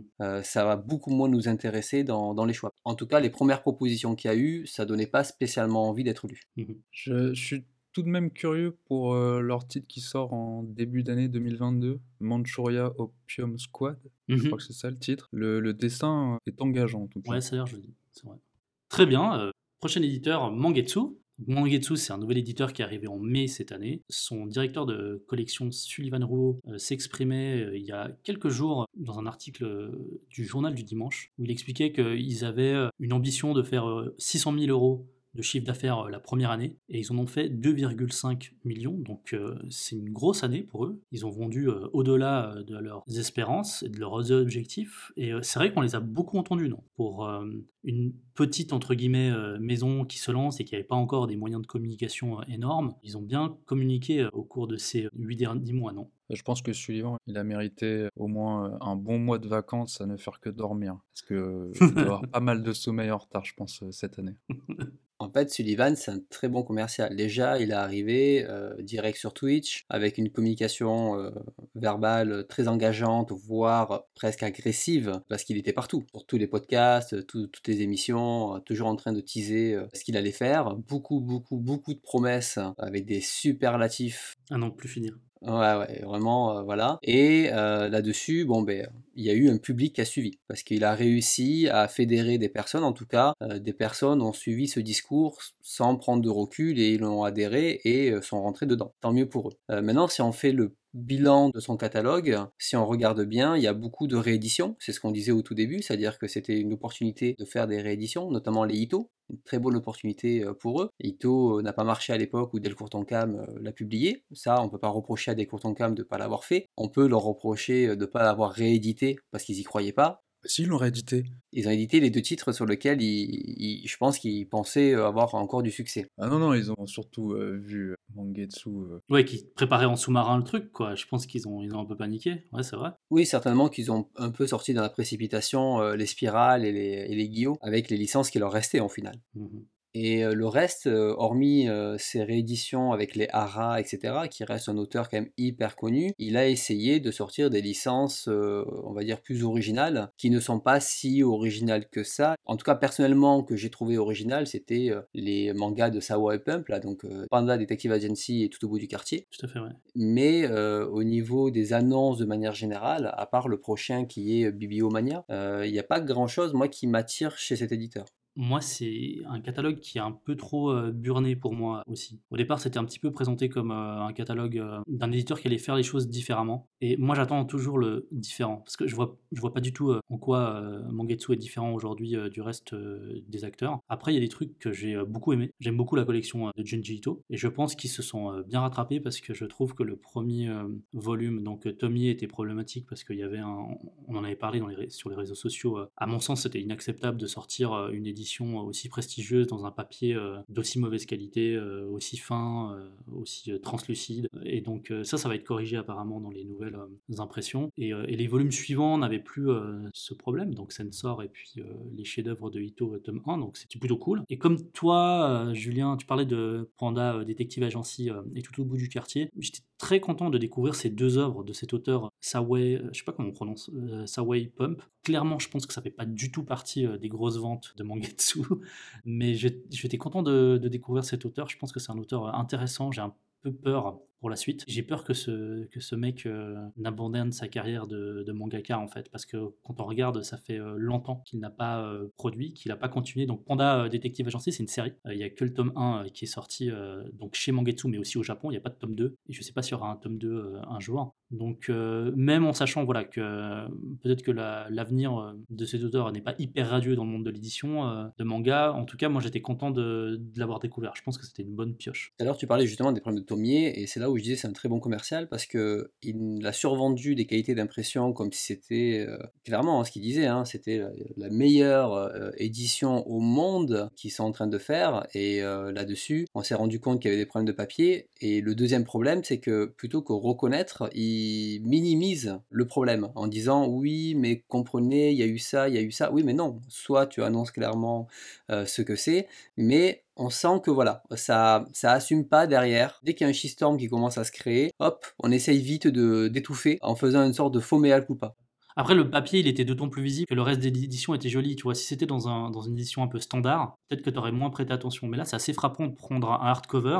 Tu as un, sentiment de, livre un petit peu luxueux, bien terminé, bien finalisé. Puis tout d'un coup, tu l'ouvres. Et euh, une des dimensions essentielles d'un livre, euh, dans de 700 pages, euh, la qualité du papier, tu dis waouh, qu'est-ce que c'est que ça? Pourquoi je vois euh, les planches derrière? Pourquoi je les vois en- en- quand je lis mes pages quoi? Mais même les autres éditions. Les autres éditions, quand on regarde, ils ont choisi de, de prendre des euh, livres qui sont pas pelliculés avec un plastique de protection, ce qui fait que tous les livres blancs sont défoncés, euh, sont salis, et ils sont hyper fragiles. Qui sont même souvent sales en librairie en fait, si tu regardes. Comme les, les jaquettes des, des Ito sont souvent défoncées en librairie. Regardez. Quand je vais en, magasin, c'est souvent les mangetsu qui sont défoncés. Et il y a un autre point aussi, c'est que c'est un éditeur qui parle plus de l'édition que de l'œuvre elle-même. C'est-à-dire qu'au final, il vend un objet, il vend pas une œuvre. À force, c'est presque dérangeant parce que c'est quoi que tu vends au final? C'est des livres avec du papier ou c'est une œuvre qui est imprimée sur ton papier? Il y a un peu trop d'appui en fait sur l'édition au point même de l'écrire, etc. Alors ça, à la limite, c'est pas grave. Peut-être c'est une habitude que personne n'a fait et c'est pas mauvais. Je crois pas que ça c'est juste euh, cette impression que tu as, c'est vraiment juste sur euh, la collection Ito, dans laquelle il y a beaucoup, beaucoup de communication qui s'était attardée? J'ai l'impression que sur les derniers titres, il y a un peu moins ça. Pas, tout à fait parce qu'en fait sur Shiruran par exemple, euh, combien de fois il a pu annoncer, euh, dire qu'il y a eu la dorure, on a fait une dorure, c'est un petit cadeau, c'est un petit machin, c'est Ouais, alors c'est un truc assez classique quoi. Voilà. Acheter parce que sinon on n'est pas sûr de pouvoir continuer la dorure. Euh, bon, quand il sort ça pendant ses, euh, ses lives, bon, c'est un peu poussé, euh, poussé à l'achat. Au moment, la dorure, c'est pas ce qui coûte le plus cher, quoi. Ils sortent leur tome tous les deux mois. Oui. Ah oui, c'était présenté comme un truc de ouf, ouais. ouais. Ouais. On essaye de réinventer la roue en fait, on essaye de, tricher sur ces points-là, et c'est un peu dommage, c'est qu'après, bon, ben, il y a un certain public influençable jeune qui va suivre, et c'est normal, hein, comme nous on est passé par là, et, euh, et le problème c'est que ça peut ben, faire aussi des déceptions, et c'est un peu dommage de jouer sur ces biais en fait. Ouais, il y a un dernier élément qui me gêne un peu chez Mangetsu et que je trouve un peu contre-productif. Il y a tout, tellement cette volonté d'être toujours dans une hype euh, quasi permanente Ouais. qu'il en arrive à annoncer des titres, mais qui vont sortir euh, dans, dans, dans plusieurs mois, voire, voire plusieurs années. J'ai un peu peur de ça en fait, mais je pense que voilà, c'est des choses qui sont, euh, j'en doute pas, euh, discutées en amont euh, au sein de, de l'équipe de Mangetsu, mais j'ai un peu peur parfois quand euh, ils annoncent un truc beaucoup trop en amont. Parce que quand ils font des annonces, moi le premier truc que je fais, c'est que je google le titre qui est annoncé. Je dis, ah tiens, ça a l'air intéressant, de quoi il s'agit? Et le truc, c'est que souvent, quand tu googles un titre aujourd'hui, tu tombes sur des scans. Et tu peux déjà voir parfois l'intégralité des œuvres de Mangetsu qui vont sortir dans un, peu plus d'un an, parfois même fin 2023. Et tu peux déjà les lire en fait. Et, et je me dis, est-ce qu'ils sont pas en train de se saboter euh, quelques ventes en faisant ça J'ai pas de réponse hein, là-dessus, je sais pas. Puis en plus de faire des, des annonces à 2, 3, 5 ans à l'avance, euh, j'exagère, mais en fait on est en train de dire, mais euh, déjà, annonce qui arrive l'année prochaine, mais même là, par exemple le Kana qui annonce des, des tomes pour 2023, Oui, Kana a fait ça aussi, ouais. ouais. et euh, Mangetsu c'est un peu pareil, c'est déjà des titres 2022-2023, et on n'a pas commencé l'année que déjà on est en train de te parler des titres qui arrivent l'année prochaine. Après, voilà, ça participe, je pense, d'une envie de- d'occuper le terrain, d'avoir des rendez-vous réguliers avec euh, son public et de leur donner des news. Je pense qu'ils peuvent essayer de faire des rendez-vous euh, un peu différents. Tu peux aussi parler des titres qui sont déjà sortis, essayer de développer des trucs autour des titres déjà sortis. Et je pense que le public est aussi intéressé par euh, découvrir euh, des gens euh, qui parlent de choses déjà sorties et qui n'ont pas forcément besoin d'être dans la news et dans, dans la hype de ce qui va encore sortir. En tout cas, Mangetsu, ce qu'on peut dire, c'est que déjà, c'est une personne qui incarne l'éditeur, chose qui est assez rare sur le marché. Généralement, c'est obscur, ce sont des directeurs de collection, mais on n'a pas trop leur tête. Ils sont vraiment euh, pas autant mis en avant, en tout cas. Mhm. Il faut, il faut se renseigner, alors qu'on a plus tendance à dire Mangetsu, c'est Sullivan. Tout à fait, tout à fait. Voilà, les deux sont fusionnés en fait. Et aussi, c'est un éditeur qui est euh, en phase avec son temps. C'est-à-dire que comme c'est un très bon communicant, il fonctionne avec tous les outils numériques à disposition et il sait parfaitement les utiliser. Et c'est assez surprenant parce que du coup, on se retrouve avec une nouvelle forme de communication, beaucoup plus proche, beaucoup plus euh, présente et permanente qu'on n'avait pas avec les autres éditeurs. Mhm. Donc c'est intéressant aussi à suivre, rien que pour son approche euh, de la communication. Fait. Très bien. Alors, suivant. Euh, Noévé Graphics. On va laisser la parole à Max. hein. Nous, on, on va te laisser, Max. On revient dans 10 minutes. Ah, en fait, je pensais vous laisser la parole parce que vous, je sais que vous êtes au final euh, un peu plus positif, mais comme moi j'ai tous les titres, j'ai certains points négatifs à évoquer. Ah, Parce que je veux pas qu'on pense que je suis un VRP et qu'il y a conflit d'intérêts. Donc je veux montrer que je reste lucide aussi sur certains points. Alors moi, je dois vous avouer que j'étais un petit peu surpris par cet éditeur cette année. Je pense que parmi nous trois, j'étais le plus sceptique à l'arrivée de l'éditeur. Je pense que j'étais peut-être celui qui était un peu plus critique dans l'épisode 0 de Bunko. Et au final, bah, il y a eu des titres qui m'ont plu cette année. Des titres que j'ai beaucoup aimés. Et je trouve que l'éditeur a su en fait capter un lectorat assez, assez large et, moins ce que je craignais au départ d'avoir un lectorat vraiment très etchy. Ça m'a plutôt plu. Et... En fait, par rapport au podcast qu'on a fait il y a quasiment 9 mois maintenant, hein, en avril. En fait, c'est aussi ce qu'on peut dire là sur euh, euh Noévé. Mmh On avait identifié Noévé avec deux facettes. Une facette Akihabara, qui représentait un petit peu le manga euh, très otaku, avec euh, très souvent aussi une sexualisation féminine, etc. Donc c'était quand même public assez particulier. Et euh, de l'autre côté, c'était Ginza avec du manga plus classieux, plus recherché comme Robo Sapiens, Veil, euh, etc. Et là, euh, j'ai un peu l'impression que ce qu'on avait vu se confirme. au vu des nombreuses annonces qu'on a eues, on a des annonces qui sortent du lot, mmh qui sont clairement très artistiques, avec quelque chose de recherché, et des titres qui sont beaucoup plus otaku, qui sont pas pour autant moins bons, hein, mmh mais qui sont plus pour un autre public. Et c'est vrai qu'ils sont en train de, de créer ce catalogue à deux facettes. Mmh C'est vrai. Avec des licences très récentes. Ouais, et ça reste assez équilibré, je trouve. Moi, j'ai beaucoup aimé euh, cette année euh, Robo Sapiens. J'ai euh, adoré Don't Call It Mystery de Yumi Tamura. C'est une de mes séries de l'année. Je suis très content qu'ils aient édité ça. Et alors, c'est pas en 2021, mais que, les titres, que ces titres-là sortiront, mais ils ont fait beaucoup d'annonces fin 2021 pour 2022, et parmi lesquelles beaucoup d'annonces m'intéressent. Je trouve qu'ils ratissent assez large. Par contre, j'étais étonné par la quantité d'annonces qu'ils ont faites. Il y avait combien? 24 titres, c'est ça? 20 séries, 4 one-shot. 20 séries, 4 one-shot, ouais. Seulement ça, pour 6 mois. Pour 6 mois, voilà. Donc à, savoir, est-ce qu'ils vont réussir à tenir la cadence? Ça, c'est autre chose, mais il y a aussi une démonstration de force qui est faite là, y compris voilà, d'un nouvel entrant. Et c'est peut-être aussi une tendance de 2021. T'as l'impression que les éditeurs ils doivent en faire des caisses maintenant pour euh, pouvoir exister. Il faut toujours faire plus et faire des choses euh, de plus en plus délirantes. Un truc par contre sur EV, c'est leur qualité d'édition. Ça, on peut pas leur reprocher par rapport au prix qu'ils proposent. On a quand même des éditions qui sont hyper qualitatives dans le papier, dans le toucher, euh, dans tout ça. Et ça, ils n'ont pas baissé leur qualité. Je pense que c'est les meilleurs en termes de rapport qualité-prix. voilà, ils ont réussi en l'espace d'un an à montrer qu'ils savaient faire des livres et qu'ils savaient aussi avoir une, une réflexion sur le type de titre et le type d'effet euh, tactile qu'ils allaient mettre dans la, dans la jaquette, puisqu'il y, a des effets différenciés en fonction euh, des titres. C'est toujours cool quoi, de, de voir ces, euh, ces, différents effets. Et puis ils sont aussi assez discrets malgré tout, c'est-à-dire qu'ils font leur com, leur No Day Graft là. Et en fait, hormis ces jours-là de communication où après ils relancent un peu sur les réseaux sociaux, ça reste assez discret, ça reste, c'est pas trop agressif, mais tu arrives quand même à avoir de l'actualité avec tout un univers à eux. la dernière fois, c'est des animations de station de métro, etc. Et c'est travaillé, tu sens qu'ils se font plaisir en fait à créer leur univers.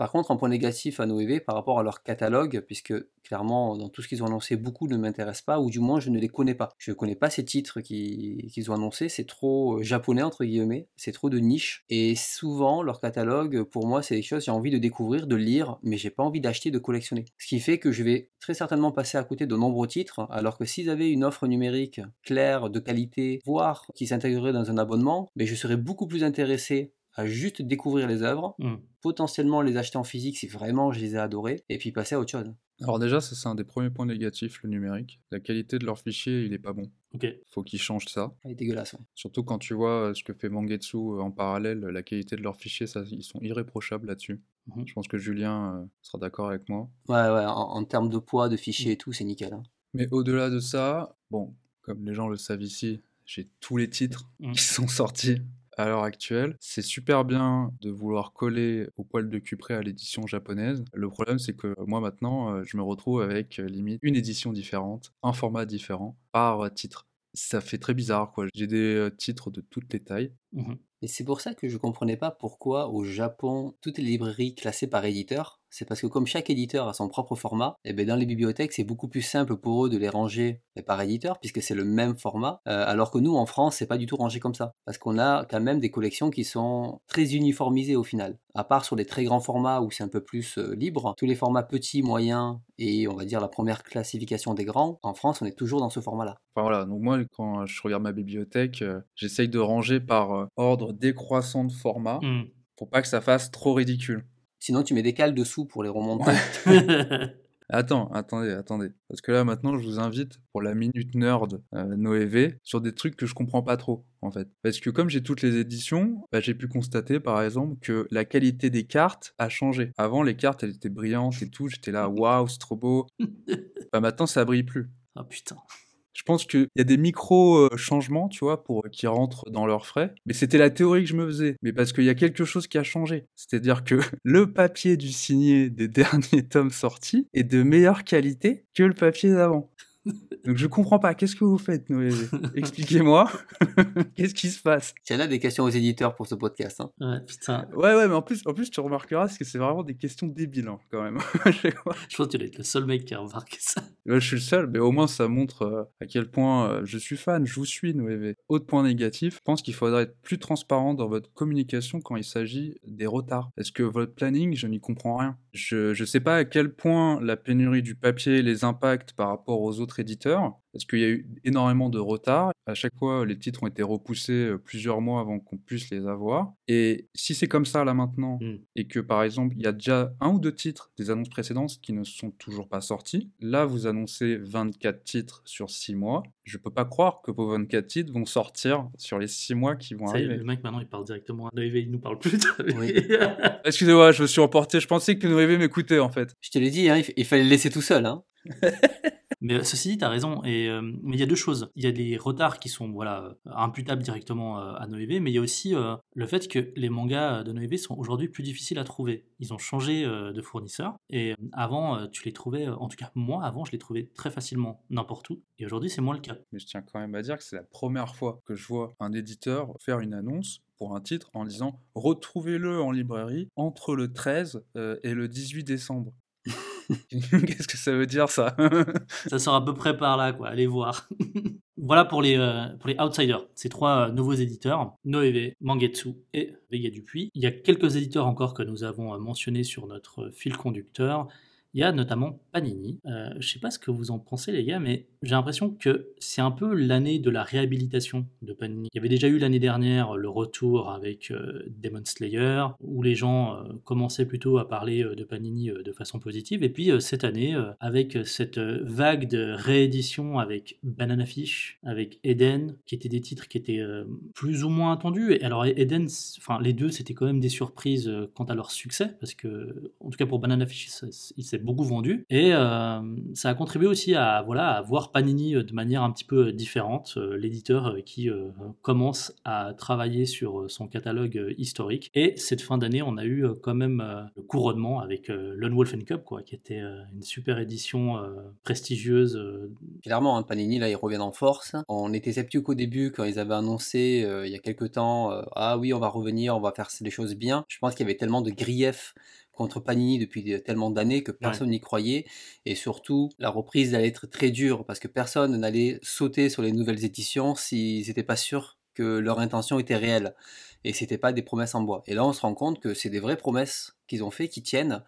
On a ça avec des éditions de qualité. Alors, Panini, ils n'ont pas trop de chance parce que j'ai déjà toutes les séries qui rééditent et, euh, et, je ne rachète pas les nouvelles éditions. Mais quand je vois les nouvelles éditions de Banana Fish ou surtout Eden, j'ai juste envie de la racheter en fait. Parce mmh. qu'elles sont vraiment qualitatives, elles sont belles, elles sont, sont agréables. Et on peut dire que là-dessus, ben, ils ont fait un excellent travail. Et je pense que Panini, qui était considéré comme le pire éditeur ever pendant très très longtemps, n'a plus cette place-là. Et clairement, maintenant, c'est, ça devient un bon éditeur par rapport à leur fabrication et par rapport à leurs promesses. Alors, oui, mais, est-ce qu'il y a un mais, en tout cas à mes yeux, c'est que je ne comprends pas trop la sélection de leurs nouveaux titres. Alors, c'est des séries courtes, donc comment ça leur permet de ne pas trop se mouiller, de ne pas prendre trop de, euh, risques. Mais euh, pour en avoir lu euh, quelques-unes, en tout cas le début de quelques-unes. Je sais pas, j'ai pas été convaincu. Alors, je te rejoins là-dessus. C'est un peu mon bémol et même ma crainte pour euh, l'avenir, c'est que les nouvelles licences euh,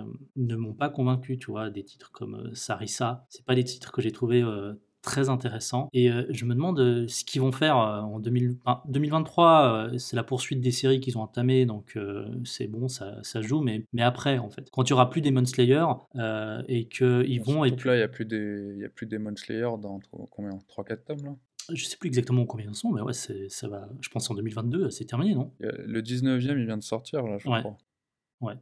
Donc il y aura plus voilà euh, Demon Slayer, il va y avoir euh, forcément de moins en moins de titres aussi euh, à rééditer, en tout cas des titres à rééditer, il y en a plein mais qui ont un potentiel commercial, je pense qu'il va y en avoir de moins en moins.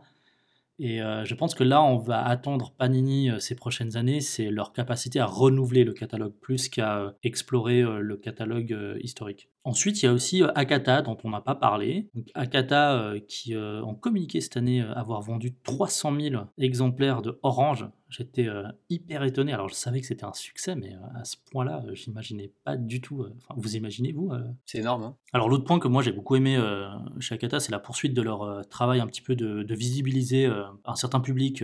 donc, il y a maintenant voilà, depuis quelques années où ils mettent en avant des titres euh, LGBT. Ils ont poursuivi euh, cette année. Euh, il y a aussi cette année la mise en avant d'une collection SF faite par des autrices. Donc ça, je trouve intéressant, même si j'ai pas personnellement aimé tous les titres qui sont sortis dans, ce, dans cette collection. Je trouve ça très bien d'avoir cette proposition éditoriale assez singulière dans l'espace éditorial français. Alors, Juste, cette collection SF, je pense que surtout c'est une volonté de mettre en avant des autrices plutôt que juste le shoujo parce que effectivement, euh, Note contraire, c'est un shoujo, mais par exemple Holmes, c'est un seinen. Ouais, tu fais bien de le dire, c'est vrai. Donc voilà, c'est juste, je pense que c'est surtout vraiment une volonté de, de, créer une, un pôle autrice, autrice SF, ouais, ouais, c'est vrai. C'est ça. Après, je, dans un autre registre, je trouve que Akata s'est démarqué parce que en fait, ils ont surtout montré une preuve de bonne foi éditoriale envers leurs lecteurs. Le tome 4 de Mythoshan Armageddon de Mangataro est sorti ce mois-ci. On a attendu, je crois, plus d'un an et demi, mais il est finalement sorti. Alors on sait que c'est des problèmes avec l'éditeur japonais, avec l'auteur lui-même, les chapitres tardaient à arriver chez Akata. Mais ils ont tenu bon et ils l'ont sorti, voilà quoi, plus d'un an et demi après la sortie du tome 3, dans une discrétion toute relative parce que on n'est pas énormément à lire cette épopée d'une débilité incroyable. Cette excellente série. Qui est une excellente série au demeurant. Mais je, je, le note parce que en parallèle, on a un éditeur comme Delcourt qui a, je pense, une trésorerie assez et qui annule des séries en les annonçant dans un article BFM TV. Je pense à Ikariman où ils ont sorti les deux premiers tomes et pendant deux ans et demi ils n'ont rien communiqué et ils l'ont annoncé dans l'article, un article BFM. Très bien, voilà pour Akata.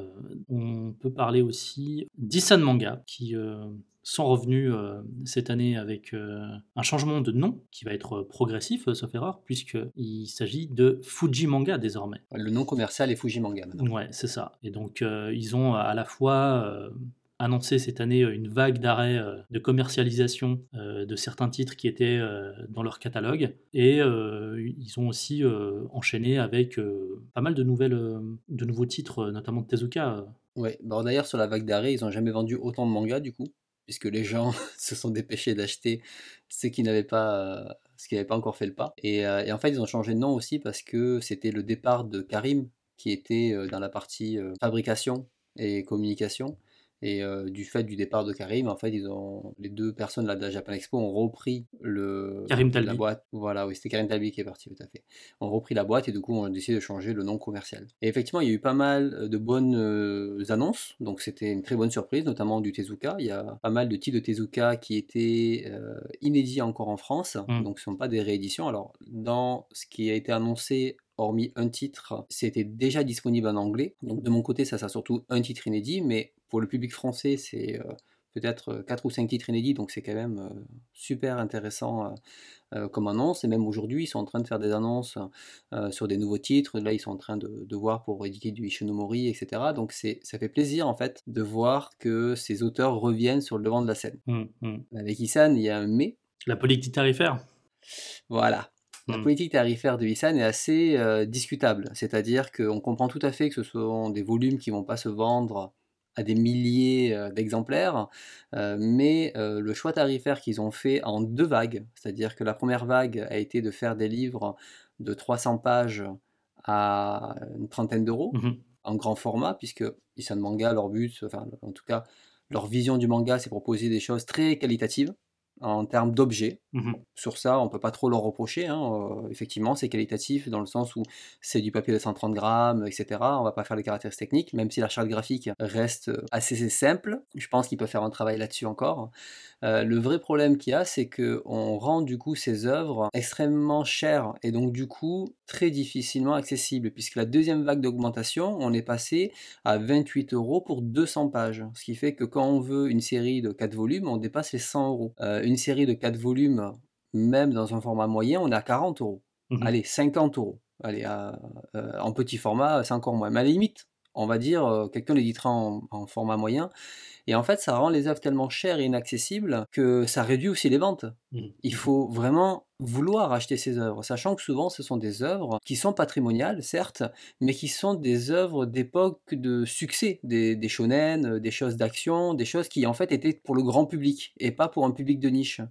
Et c'est vrai que par exemple, quand je paye 30 euros pour avoir un Cornelius de Ngekiga qui était déjà à la base quelque chose de très particulier, de niche, euh, qui est euh, dans un registre particulier, euh, j'ai associé ça ensemble. Par contre, payer pour un shonen des années 60 à quasiment 30 balles pièce, voilà, moi c'est un petit peu comme si on me sortait un Naruto, d'accord, dans 20 ans, mais comme le sort à 30 euros le volume. Ben, en fait, je non, en fait, j'ai pas envie de lire un Naruto euh, à 30 balles le volume, en fait. Mmh mmh et c'est un peu ça que moi je vais leur reprocher, c'est-à-dire qu'ils rendent le patrimonial inaccessible. Et du coup, euh, il y a peut-être des gens qui risquent de faire le pas et d'être un peu déçus parce que ça reste des œuvres des années 60 qu'il faut souvent remettre dans le contexte. Et même s'il y a un super travail d'édition et un travail éditorial, parce que ça, on peut pas leur reprocher que il y a un excellent dossier en fin de, en fin de livre qui se paye, mais là en fait on est quand même à quatre fois le prix de manga euh, classique, au moins à deux fois, même si on prend un format plus petit. Je suis assez d'accord avec euh, ce que tu viens de dire, et personnellement c'est ce qui fait aussi que j'achète assez peu de manga chez euh, Fuji Manga, parce que je ne suis pas suffisamment fan, par exemple comme toi, de Tezuka pour avoir absolument envie d'accéder à des titres qui quand même souvent sont pas les titres les plus importants de Tezuka quand tu veux découvrir l'auteur. Euh, et de mettre des 30 euros euh, ou plus sur euh, ces titres-là, tu vois. Et moi, ça m'irait très bien si on était dans des éditions standards, voire un peu plus que standard, en format moyen, mais plutôt sur du 10-15 euros, plutôt que sur du 30 euros, tu vois. Et je pense que clairement, ils se privent d'une partie du public potentiel en, faisant ce type d'édition, mais je pense qu'ils les font aussi pour eux, en fait. Ah, totalement, Ça leur fait kiffer d'avoir ça et, de, et de rester dans une petite niche, et je pense pas qu'ils vont changer cette politique-là. Il faut dire qu'au final, ce sont les personnes de la Japan Expo, donc derrière, ils ont tout le soutien de la Japan Expo financièrement. donc, comme tu dis, ils se font des livres pour eux, ils se font mmh. plaisir. Bah, d'un côté, ils ont le droit de faire ce qu'ils veulent, c'est leur boîte, ils ont raison, mais au vu de tout le travail investi, et quand tu te rends compte que ça se vend en même pas 300 exemplaires, tu dis c'est un peu dommage parce qu'avec notre grille tarifaire, tu pourrais toucher plus de monde. C'est vrai. Et, et tu gagnerais pareil au final. Ouais, parce que pour donner un ordre d'idée aux gens, c'est vrai qu'on est parfois en dessous du 1000 exemplaires quand on regarde les chiffres de vente. Donc c'est vraiment un public de niche. Et en plus, Isan, c'est un éditeur qui est convaincu par l'objet, le livre euh, qui est euh, sacralisé euh, chez eux, ce qui fait que si tu avais envie potentiellement d'accéder à une version numérique parce que tu as juste envie de découvrir l'œuvre et le lire, c'est impossible parce qu'ils ne feront jamais de numérique. Pour eux, c'est le démon. Et c'est dommage parce que ça coupe encore plus euh, le public. Et ces œuvres, elles sont accessibles aujourd'hui en anglais officiellement. Hein. Euh, moi, j'ai les EPUB que j'ai achetés euh, sur le, site de l'éditeur anglais. Et au final, j'ai déjà pu découvrir ça dans une très bonne qualité. Et là, j'achète pour ma collection, honnêtement, les livres. Mais si j'avais pas cette collection que je veux faire et que je m'amuse à faire, j'aurais acheté le seul livre inédit au final. Voilà pour Isan slash Fuji Manga. On a un dernier éditeur qu'on a mis sur la liste, c'est Meian, les éditions Meian. Donc je pense... Non, je déconne, on va pas parler de Meian en fait. c'est bon.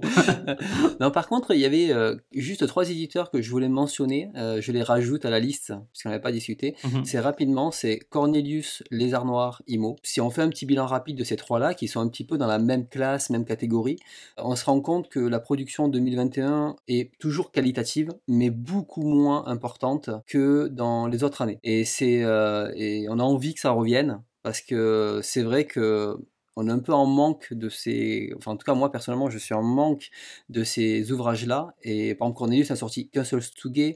Euh, Les Arts Noirs est assez discret. Et MHO aussi, il a quasiment rien sorti cette année. J'ai deux titres en tête. euh, Un été à Tsurumaki et puis euh, le Kago, le, Oui, la grande invasion c'est ça. mongole. Ouais. Tout Ouais, à fait. c'est ça. ouais. Et Les Arts Noirs aussi a sorti quelques titres euh, intéressants, même très, de très bons titres d'ailleurs cette année, hein, on peut le souligner, avec euh, oh, Mima ou Daruchan, etc. Et ce qu'il y a, c'est qu'il y a assez peu de communication maintenant du Lézard Noir de sa part. Il est un peu effacé des réseaux sociaux euh, par rapport à avant, et ça, ça se ressent. Donc tu dis il, euh, Stéphane Duval, euh, Oui, tout à fait. le fondateur de, de Lézard Noir, et, et donc qui dirige aussi la, la communication, je pense. Il postait beaucoup avant. Il, postait, il faisait plein de stories, il postait beaucoup les annonces des futurs titres.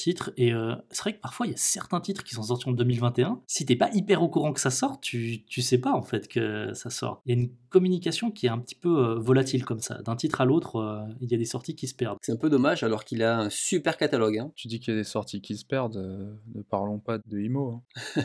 il a sorti son Kago en début d'année, ça faisait 10 ans, et euh, il a réimprimé euh, Neko Kappa et euh, je sais plus lequel, la Neko Magine ou je sais plus c'est quoi. Il va arriver, ouais, c'est celui-là. ouais. Neko Giroud. Voilà, mais il communique pas du tout dessus. Mais même, je crois qu'il y avait un tweet où à un moment il communique sur un, un titre et fait Au fait, il y a trois mois, j'ai réimprimé celui-ci. C'est juste, c'est juste. Je sais plus ce que c'était, mais il y avait un tweet comme ça où il annonçait un truc. Je pense que tout le monde l'avait déjà acheté, ceux qui voulaient l'avoir. Et bien évidemment, bien évidemment, Bambi, euh, qui était annoncé pour. Il est euh, retardé, c'est ça, hein je crois. Il, il est retardé euh, tous Ah les ben. mois depuis. Et bien sûr, il sortira, il sortira euh, un jour sans communication. Le planning IMO, euh, moi, ça fait des années que j'ai arrêté. En fait, c'est quand il annonce que c'est sorti, je sais que c'est sorti. Mais avant, je regarde plus les dates, hein, c'est fini. Il faut le voir physiquement en librairie pour croire. Mais bon, quand ça sort, généralement, c'est très bon. ouais, c'est très quali, ouais. Il a sorti deux titres cette année, bah, c'est c'est très très bon. Très bien, donc voilà pour ce petit point euh, bilan euh, euh, des éditeurs. Donc vous l'avez remarqué, hein, Camarade était euh, très critique, euh, mais c'est aussi, euh, je pense, un, moment important d'avoir un, regard un peu plus critique sur, sur ce qui sort. Ça ne veut pas dire que on est des rageux qui n'avons pas aimé l'année qui vient de s'écouler. On a acheté beaucoup de titres chez tous les éditeurs qu'on a mentionnés. Et je pense que Bonko, c'est aussi un espace où on peut voilà, avoir un esprit critique et puis de mettre en avant ce qui, à notre sens, ne va pas ou pourrait aller mieux. Ici, on fait pas de SP. Voilà. Pas de SP chez Bunko. Et... Quand je calcule, j'ai quand même acheté euh, 104 presque 190 mangas cette année. Donc, euh, ah oui, mais toi, avec, eu, tes, euh, avec tes tableaux Excel, tu as le, le chiffre exact de combien de mangas tu as acheté. Exactement, oui. Donc, euh, il y avait quand même des très très bons titres cette année. En fait, surtout ce qu'on souligne, c'est la communication qui change auprès des éditeurs, qui est beaucoup plus agressive, beaucoup moins respectueuse Mm. des lecteurs. C'est en tout cas, c'est moi, c'est l'impression que j'ai, et c'est ça qui me dérange en fait. Alors qu'au final, ils continuent à sortir des bons titres et on pointe du doigt ce qui va pas. D'ailleurs, en parlant de communication, moi j'aimerais vous proposer de faire un petit focus sur euh, quelques changements dans la communication des éditeurs qu'on a pu voir cette année. Euh, à mon avis, spécifiquement cette année, ça a été un petit peu plus tangible que les autres années. Une de ces modifications, un de ces changements, je pense, c'est l'explosion euh, des budgets marketing de certains éditeurs pour mettre en avant certains titres. Donc, je pense que vous me voyez venir. Euh, je veux parler de Kaiju 8, édité par euh. Donc ça a été euh, une énorme sortie qui a été euh, très bien planifiée, très bien mise en scène. On en a beaucoup, beaucoup parlé. C'était pas la première fois que Kaze sortait un titre avec un très gros budget marketing. Il l'avait déjà fait avec Promise Neverland. Mais cette fois-ci, je pense qu'on a voilà, franchi une étape. Alors, vous savez que c'est un petit milieu et qu'il y a beaucoup d'informations euh, qui circulent entre éditeurs. Parfois, elles arrivent jusqu'à nos oreilles. Il y a des chiffres qui circulent autour des budgets de, de Cage Weight. On va pas mettre en avant ces chiffres parce qu'ils sont pas vérifiés, donc euh, on va pas euh, alimenter des discussions sans qu'on ait vraiment la véracité de l'information qui soit vérifiée. Mais tous les chiffres qui, qui nous ont été communiqués, et parfois par des sources très très proches, sont des chiffres incroyables. Ce sont des chiffres qui peuvent vous faire vivre plusieurs boîtes d'édition de manga avec des collections entières de titres pendant plusieurs années. Euh, donc euh, il y a quelque chose qui a, changé cette année avec, euh, le cas Kaiju Donc peut-être qu'on peut juste expliciter qu'est-ce qui est différent. A des choses qu'on n'avait jamais vues. Par exemple, on a vu cette opération marketing de la Bibliothèque nationale de France où ils ont recouvert toute la façade de la BNF avec une affiche de Kaiju 8 qui d'ailleurs ne mentionnait pas le titre du manga puisque ça ne pouvait pas être officiellement de la pub. Donc il fallait que ce soit une pub euh, un petit peu euh, déjouée, détournée. Ce qui, moi, me semble intéressant de soulever, c'est quels sont les enjeux en fait de cette explosion euh, des budgets à marketing Qu'est-ce que ça signifie pour vous, lecteurs, d'avoir des enjeux financiers comme ça qui se mettent en place? En fait, c'est surtout que l'on lance des gros chiffres. Maintenant, d'entrée, c'est il y a 250 000 exemplaires de disponibles. tu vois, c'est des chiffres toujours euh, pour pousser le lecteur en mode je dois faire partie de ces des premiers quoi. Et euh, au final, on se rend compte qu'en termes de vente, bah, il semblerait qu'ils sont un peu loin des objectifs. Alors, est-ce que c'était un objectif sur le long terme ou est-ce que c'était un objectif sur le très court terme? En tout cas, c'était un objectif de fin d'année, pour moi, c'est raté. Les histoires d'objectifs et tout ça, euh, je me prononcerai pas trop parce que j'ai, à partir du moment où j'ai pas toutes les infos, euh, j'en sais rien, tu vois. Euh, donc, ça a été tiré à 250 000 exemplaires, hein, le premier tome de Kaiju 8. Et donc, s'ils en vendent 150 000 sur 3 mois, est-ce que c'est bien, est-ce que c'est pas bien Je sais pas. il faudrait voir par rapport à ce qu'ils ont investi, par rapport à leur plan amortissement, etc. Mais euh, ce qu'on peut évoquer, c'est pour moi, l'explosion des budgets marketing, ça montre une logique de surenchère qui est imposée par les ayants droit japonais et en fait qui est imposée par la Shueisha, parce que c'est à chaque fois des titres Shueisha qui aiment voir les éditeurs français se battre dans l'arène et euh, à chaque fois venir avec des projets de plus en plus fous euh, des projets de plus en plus euh, volumineux en termes de, flux financiers de ce que ça peut euh, engendrer. On sait par exemple des bruits de couloir qui circulent en interne que Dan Dan, donc la nouvelle bombe entre guillemets du Shonen Jump qui arrivera en 2022, euh, il y a aussi des, folies en termes de surenchère en, ce moment parce que les gros acteurs français veulent tous ce, titre-là. Et euh, je pense que bah, c'est quelque chose qu'on va voir au cours de ces prochaines années, euh, cette espèce de surabondance de, des enchères avec des plans marketing de plus en plus énormes pour mettre en avant un ou deux très très gros titres indépendamment des qualités du titre en fait. Mais c'est vrai que Kaiju 8, on a plus parlé de la campagne marketing que de l'œuvre en elle-même. Et puis même les influenceurs ou les personnes qui relayaient l'info, ils ne mettaient en avant que la campagne. Hmm. Et le titre en lui-même, personne ne savait de quoi ça parlait presque. Euh, d'ailleurs, par rapport à ça, c'est la première fois où ouvertement, explicitement, euh, un éditeur manga, je le vois, ne pas s'adresser à, à son lectorat manga. Ouais. Il s'adresse à un public qui est beaucoup plus large et qui ne lit pas forcément du manga en fait. Tout à fait, ouais. C'est vrai qu'on a vu plein d'influenceurs en dehors de la sphère manga qui, euh, tout d'un coup, parlaient de, de Kaiju 8. Mais disons que l'utilisation d'influenceurs sont de plus en plus présents euh, aujourd'hui, hein, euh, mais ça restait dans le monde du manga.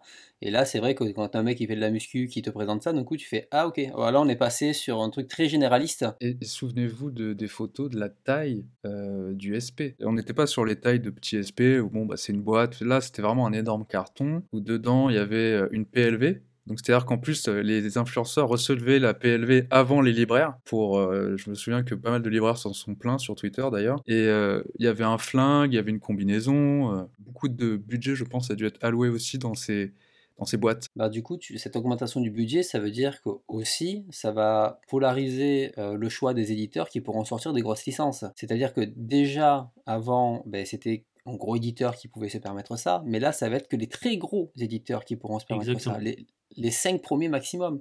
Parce que quand ils font sortir euh, peut-être un demi-million, un million, et peut-être dans 5 ans, 2, 3 millions, euh, eh ben, c'est pas un petit qui va voir le faire. Parce qu'il faut aussi une structure derrière qui suive, naturellement, pour pouvoir lancer des campagnes marketing à l'envergure du budget. On va vraiment vers une polarisation euh, du champ avec euh, les 4-5 gros acteurs qui vont pouvoir s'offrir la nouvelle bombe du Shonen Jump, qui va toujours être estampillé euh, comme ça, avec des budgets marketing de plus en plus fous, et le reste du marché qui n'a pas les moyens et qui va devoir en fait marketer autrement leurs titres. Sauf que le problème, c'est qu'à force de faire cette surenchère, on arrive à un seuil de rentabilité qui est tellement élevé que le jour où on aura un gros shonen qui était censé cartonner en France et qui se ramasse comme pas possible parce qu'au final le, public n'adhère pas euh, ou il n'y a que le premier volume qui marche, qu'est-ce qui va se passer? Parce que ça va devenir des sortes de colosses au pied d'argile, ces gros éditeurs, ou hmm. au moindre échec d'un énorme succès, ils vont avoir beaucoup de mal à se relever. Et on connaît déjà leur politique quand ils ont des succès de ne pas euh, travailler leurs titres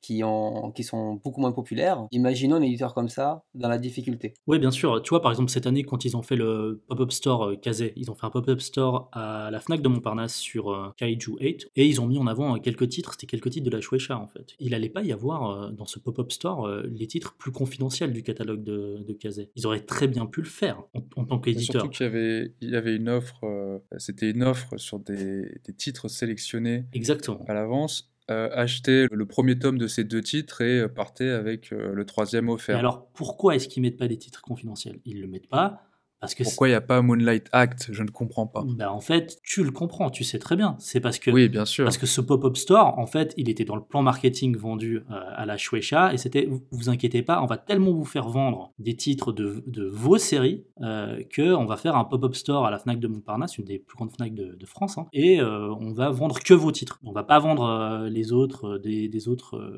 catalogues. Donc, as aussi, tu vois, cette logique de comment dirais-je, d'avantage cumulatif. T'es gros, mais en fait tu vas encore plus cumuler parce que on va t'exposer encore plus. Et par cette logique on fait que bah voilà les ventes vont encore plus se, multiplier. Et il y a aussi un risque ce que tu le soulevais euh, Julien euh, un petit peu un risque systémique en fait. Il se passe quoi si un kaiju 8 plante? Si euh, le Kaiju 8, donc la bombe du Shonen Jump de 2023, euh, où il y aura un budget de marketing de plus d'un million d'euros dessus, euh, si ça plante, il se passe quoi? Il y a évidemment des répercussions sur l'ensemble de la structure éditoriale. et voilà, ça, je pense que c'est quand même des trucs qui, à mon avis, n'ont pas vraiment été mis en avant cette année par la presse, tu vois, et qui devraient être quand même un petit peu questionnés. On n'a pas des réponses là-dessus, mais en tout cas, attirer l'attention sur ce genre de choses. Moi, ce qui m'effraie, c'est qu'un petit peu, c'est que par rapport à ça, ce risque systémique, d'accord, là vous sortez Kaiju 8, vous annoncez donc à un public plus large qui ne lit pas forcément du manga. Dans un premier temps, je trouve ça pertinent. Si vous voulez vous assurer des ventes, pourquoi pas. Mais ce lectorat-là qui est extérieur à cette bulle manga, je pense pas qu'il soit extensible à l'infini en fait.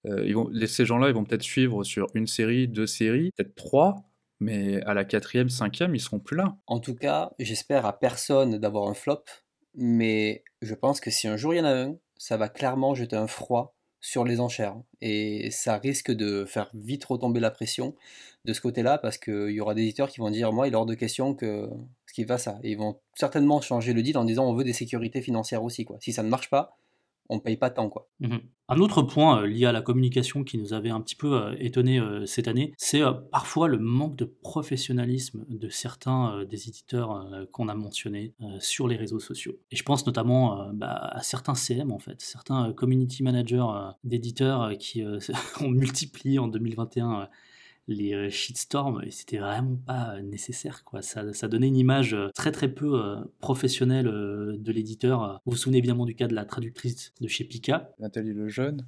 C'était pour le prix Konishi c'est ça de 2021 tout à fait ouais, voilà pour le prix Konishi 2021 donc Nathalie Lejeune pour la traduction de Blue Period est nommée. Et Pika fait un tweet dessus, juste en citant l'œuvre, alors que c'est un prix pour la traduction. Et dans les tweets, il y a je me souviens que c'est euh, quelqu'un qui nous suit, un de nos auditeurs, qui euh, se nomme euh, Inside Flow, qui a demandé quel était le nom de la traductrice. Et le CM de Pika a répondu que si on voulait connaître le nom de la traductrice, il suffisait d'ouvrir le livre. Voilà. La reconnaissance. Stylé. Hmm, la classe. Bon, ils ont reconnu le truc, mais, euh, mais ils ont mis du temps en fait. Une fois qu'ils avaient euh, plusieurs centaines de retweets euh, hargneux contre eux. Ils ont mis 24 heures à supprimer le tweet et à en refaire un, mais sans s'excuser, sans rien, comme si de rien n'était. Mhm. Une autre source un petit peu d'embrouille qu'il y avait eu sur Internet cette année, c'est le recours un petit peu intempestif à des influenceuses ou des influenceurs qu'on pourrait qualifier de problématiques et il y avait eu notamment bah, le cas de Meian en fait. Meian avait déjà la réputation de bloquer les gens tout le temps, même quand t'étais pas agressif avec eux, euh, mais d'avoir voilà le blocage facile. Et puis là, il y a eu cette histoire avec une, influenceuse sur internet, une chaîne Twitch qui euh, avait une appartenance par le passé avec l'extrême droite, des appartenances qui étaient assez claires. Euh, avec beaucoup de traces euh, sur Internet euh, voilà, de, choses qu'elle a dites. D'ailleurs, elle se faisait appeler un, certain temps la sainte chauffa, la, sainte facho. Donc c'était extrêmement explicite et il y a beaucoup de personnes qui étaient agacées de cette situation, de la mise en avant d'une telle influenceuse par l'éditeur. Et l'éditeur, voilà, ne, ne, voulait rien voir, disait mais non, mais non, c'est pas vrai. Et en gros, au lieu de mener l'enquête, on fait ce qu'on veut. C'est ça. De toute façon, on fait ce qu'on veut. Ils ont tweeté ça. Euh, au lieu de, tu vois, euh, on attire l'attention d'un éditeur, t'es professionnel, tu regardes un peu ce qui se passe. Tu vas mener l'enquête sur les personnes que tu engages. Euh, et je pense que les éditeurs plus que dans d'autres sphères professionnelles, ont quand même une obligation parce que ces éditeurs de manga s'adressent à un public jeune, souvent un public de moins de 18 ans. Et il faut faire attention à qui tu engages euh, comme communicant quand euh, tu veux vendre tes mangas, quoi. Pas euh, engager des personnes problématiques, des personnes racistes, homophobes, qui ont des discours xénophobes, sexistes, etc. Et là, je trouve hallucinant de ne pas avoir en fait cette, cette réflexion en interne de certains éditeurs, de se dire bon, comment on communique, quel est notre positionnement, qui c'est qui peut communiquer, qui peut voilà être porte-parole de notre image, et, de de pas avoir une réflexion un petit peu là-dessus, quoi. Bah, c'est comme Picard hein, qui avait mis en avant euh, l'inspecteur, euh, qui euh, a eu pas mal de propos très homophobes de ce côté-là, et qui, pour sa défense, dit Mais ça, c'est quand j'étais jeune. Puis quand on regarde. Ouais, quand on les tous, c'était il y a six mois, donc on n'a pas tout à fait la même notion du temps entre jeune et il y a longtemps. Et donc, du coup, qui est toujours présentateur? Apparemment, mmh. ça ne pose pas de, problème. ou même, on peut voir avec le chef Otaku, hein, qui a des, sa coïncidence avec euh, Baptiste Marché. Ouais, il, avait fait une vidéo avec Baptiste Marché, donc euh, quelqu'un dont on a beaucoup parlé en 2020, alors pas dans le manga, hein, mais dans, euh, dans la presse en général, puisque c'est le, youtubeur facho Kimon, qui d'ailleurs est fiché par les RG, hein, faut le savoir. Baptiste Marché, c'est pas son vrai nom, c'est son nom, c'est le nom qu'il utilise pour sa chaîne YouTube. il met pas son vrai nom parce que justement il est fiché par les RG, parce qu'il a, il a appartenu à un groupe nazi néo-nazi qui a été euh, dissous euh, aujourd'hui parce qu'il a été condamné pour meurtre, le groupe, pas Baptiste Marchais. Donc on est sur des trucs très très lourds. Et puis t'as voilà, le chef otaku, le plus gros youtubeur manga de France, qui va chez lui, qui fait une vidéo tranquille. Le mec, Baptiste Marchais, chie sur l'animation. C'est même pas du manga en fait. C'est ça qui est marrant, c'est qu'il parle même pas de manga. il regarde des, dessins animés à la télé et puis il commente avec plein de conneries quoi. Il, il, raconte que des conneries. Et t'as le chef otaku qui, une fois sur deux, acquiesce, tu vois.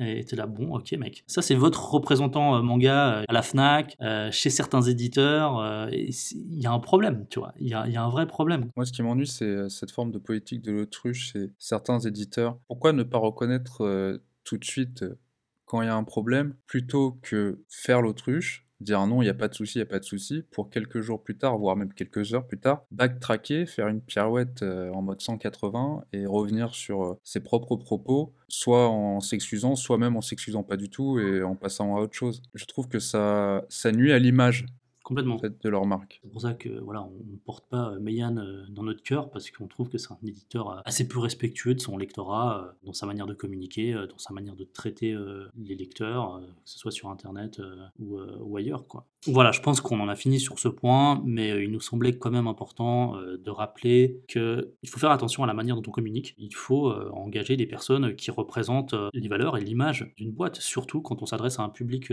jeune. Voilà. Un autre point qui nous semblait aussi euh, important de mettre en avant euh, en 2001, c'est la création euh, d'événementiels par beaucoup de ces éditeurs. Je ne sais pas si c'est directement lié à la situation sanitaire. Avec le Covid, on a beaucoup moins de festivals, d'expositions qui se mettent en place. Et donc, on a beaucoup d'éditeurs qui ont proposé leur propre event en ligne, en quelque sorte, souvent sur Twitch. Et on a vu ça tout au long de l'année. Effectivement, du fait qu'il y a eu peu de conventions, voire pas du tout, il y a déjà une première chose qui a été faite, c'est que certains ont tenu des pop-up stores ou ont tenu des boutiques éphémères pour essayer de relancer un peu la machine, rencontrer des gens, etc. Donc, ça restait des initiatives physiques hein, et à chaque fois chaque éditeur. Mais clairement, cette année, il y a eu une arrivée sur Twitch de quasiment tous les éditeurs, du moins une grande partie. Euh, moi, j'étais pas un utilisateur de, Twitch et ça m'a fait basculer dessus pour pouvoir euh, bah, suivre des vidéos, etc. Et euh, certains, en plus de, de faire justement des émissions, des choses comme ça, font directement des festivals pendant tout un week-end. On a pu voir ça avec euh, Gléna par exemple, qui a fait ça avec de nombreux invités, avec de nombreux sujets tout au long du week-end. Et là, tout récemment, juste en ce moment où on tourne, avec Kana, qui refait la même chose avec son PAM. Et donc Kana, eux, ont essayé de faire quelque chose d'encore un peu différent, c'est-à-dire qu'il y a la programmation en, live avec les, comment s'appelle, avec les invités, mmh. les interviews, les tables rondes qui sont toute la journée pendant deux jours sur Twitch. Et derrière, ils ont essayé de faire une sorte de d'événement virtuel pour retrouver justement ben, les partenaires, les boutiques, les titres phares.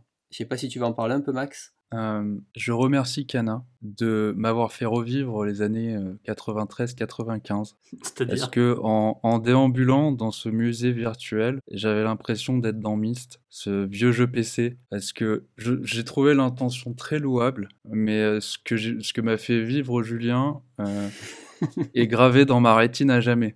En fait, c'est un musée virtuel. J'ai eu l'impression qu'il avait été fait sous euh, ce logiciel d'architecture, euh, je crois qu'il s'appelle AutoCAD, un truc comme ça. Et c'est vraiment euh, des textures très basiques, quoi. C'est une texture, un mur. Ouais. Et donc, c'est que comme ça. Et alors, il y a un plan, mais moi, j'ai trouvé que le plan, il me perdait plus qu'il me permettait de m'y retrouver. Je, je, je, trouvais que c'était très compliqué de s'y retrouver, en fait, dans, dans cette expo virtuelle. En fait, comme tu dis, c'était très louable, mais c'est clairement une première version. C'est-à-dire que quand j'ai vu la promesse, je me suis dit: «Ah, l'objectif de faire ce salon virtuel, c'est de faire retrouver les gens, mais chacun chez soi», parce que mmh c'est c'est compliqué de le faire en physique, et de pouvoir du coup rencontrer des gens, parler avec eux via des avatars virtuels, euh, puisque le site on te demande de créer un avatar, de faire tout ça. Sauf qu'en fait sur le salon tu es tout seul. Tu es tout seul et tu déambules parmi les stands. Des stands qui sont très euh, cloisonnés, sur lesquels tu vas retrouver quelques images, des vidéos YouTube, ou alors l'accès vers un site de vente, et ça de façon pas du tout intégrée en fait. Dans, dedans c'est très... On t'envoie chaque fois vers un site externe,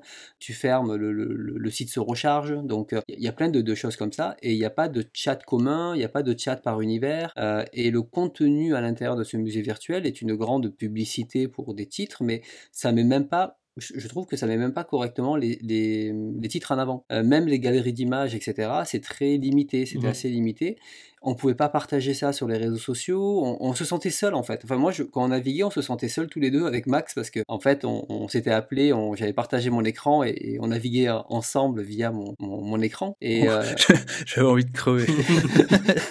et tu, et du coup, euh, il y avait rien. Et on avait pourtant, on a, essayé de faire tous les stands, tous les trucs. On se perdait parce que on n'arrivait même pas à trouver le programme de, de Twitch. C'est-à-dire que ce qui passait toute la journée n'était pas à l'intérieur du festival. C'était sur leur site internet. On trouvait pas la programmation. Euh, quand on cherchait les infos, c'était pas passionnant, quoi. Moi, je pense que il devrait garder cette idée, mais que ça fonctionnera mieux peut-être dans, dans quelques années où euh, la, la réalité virtuelle ce sera peut-être un peu plus démocratisé dans, dans les foyers parce que c'est exactement le genre de truc qui peut fonctionner avec un, casque de réalité virtuelle. Après, vivre ça, en tout cas ce niveau de graphisme en réalité virtuelle, je le conseille pas. Il faudra un petit peu mieux améliorer ça. Parler beaucoup de, l'aspect un petit peu technique de, cette, de ce hub 3D. Bah oui, mais le problème, c'est ce, qui, c'est ce qui frappe en premier lieu quand tu arrives. Mais après, le contenu était intéressant, non? Il y avait quand même euh, des interviews avec des mangaka, il y avait des concours, tu pouvais gagner euh, des shikishi euh, signés par Tayu Matsumoto, il y avait quand même des choses bien, quoi. Tout ça, ok.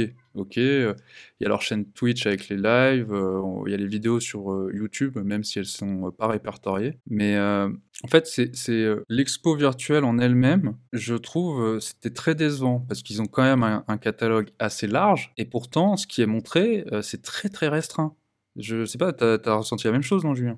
C'est ça qui était décevant. Même le film qui était projeté, la qualité était vraiment mauvaise. Euh, enfin, c'est pas une condition où tu regardes ce film, qu'on était, euh, on n'était pas du tout en haute définition. Et tout ce qui était activité, concours, etc.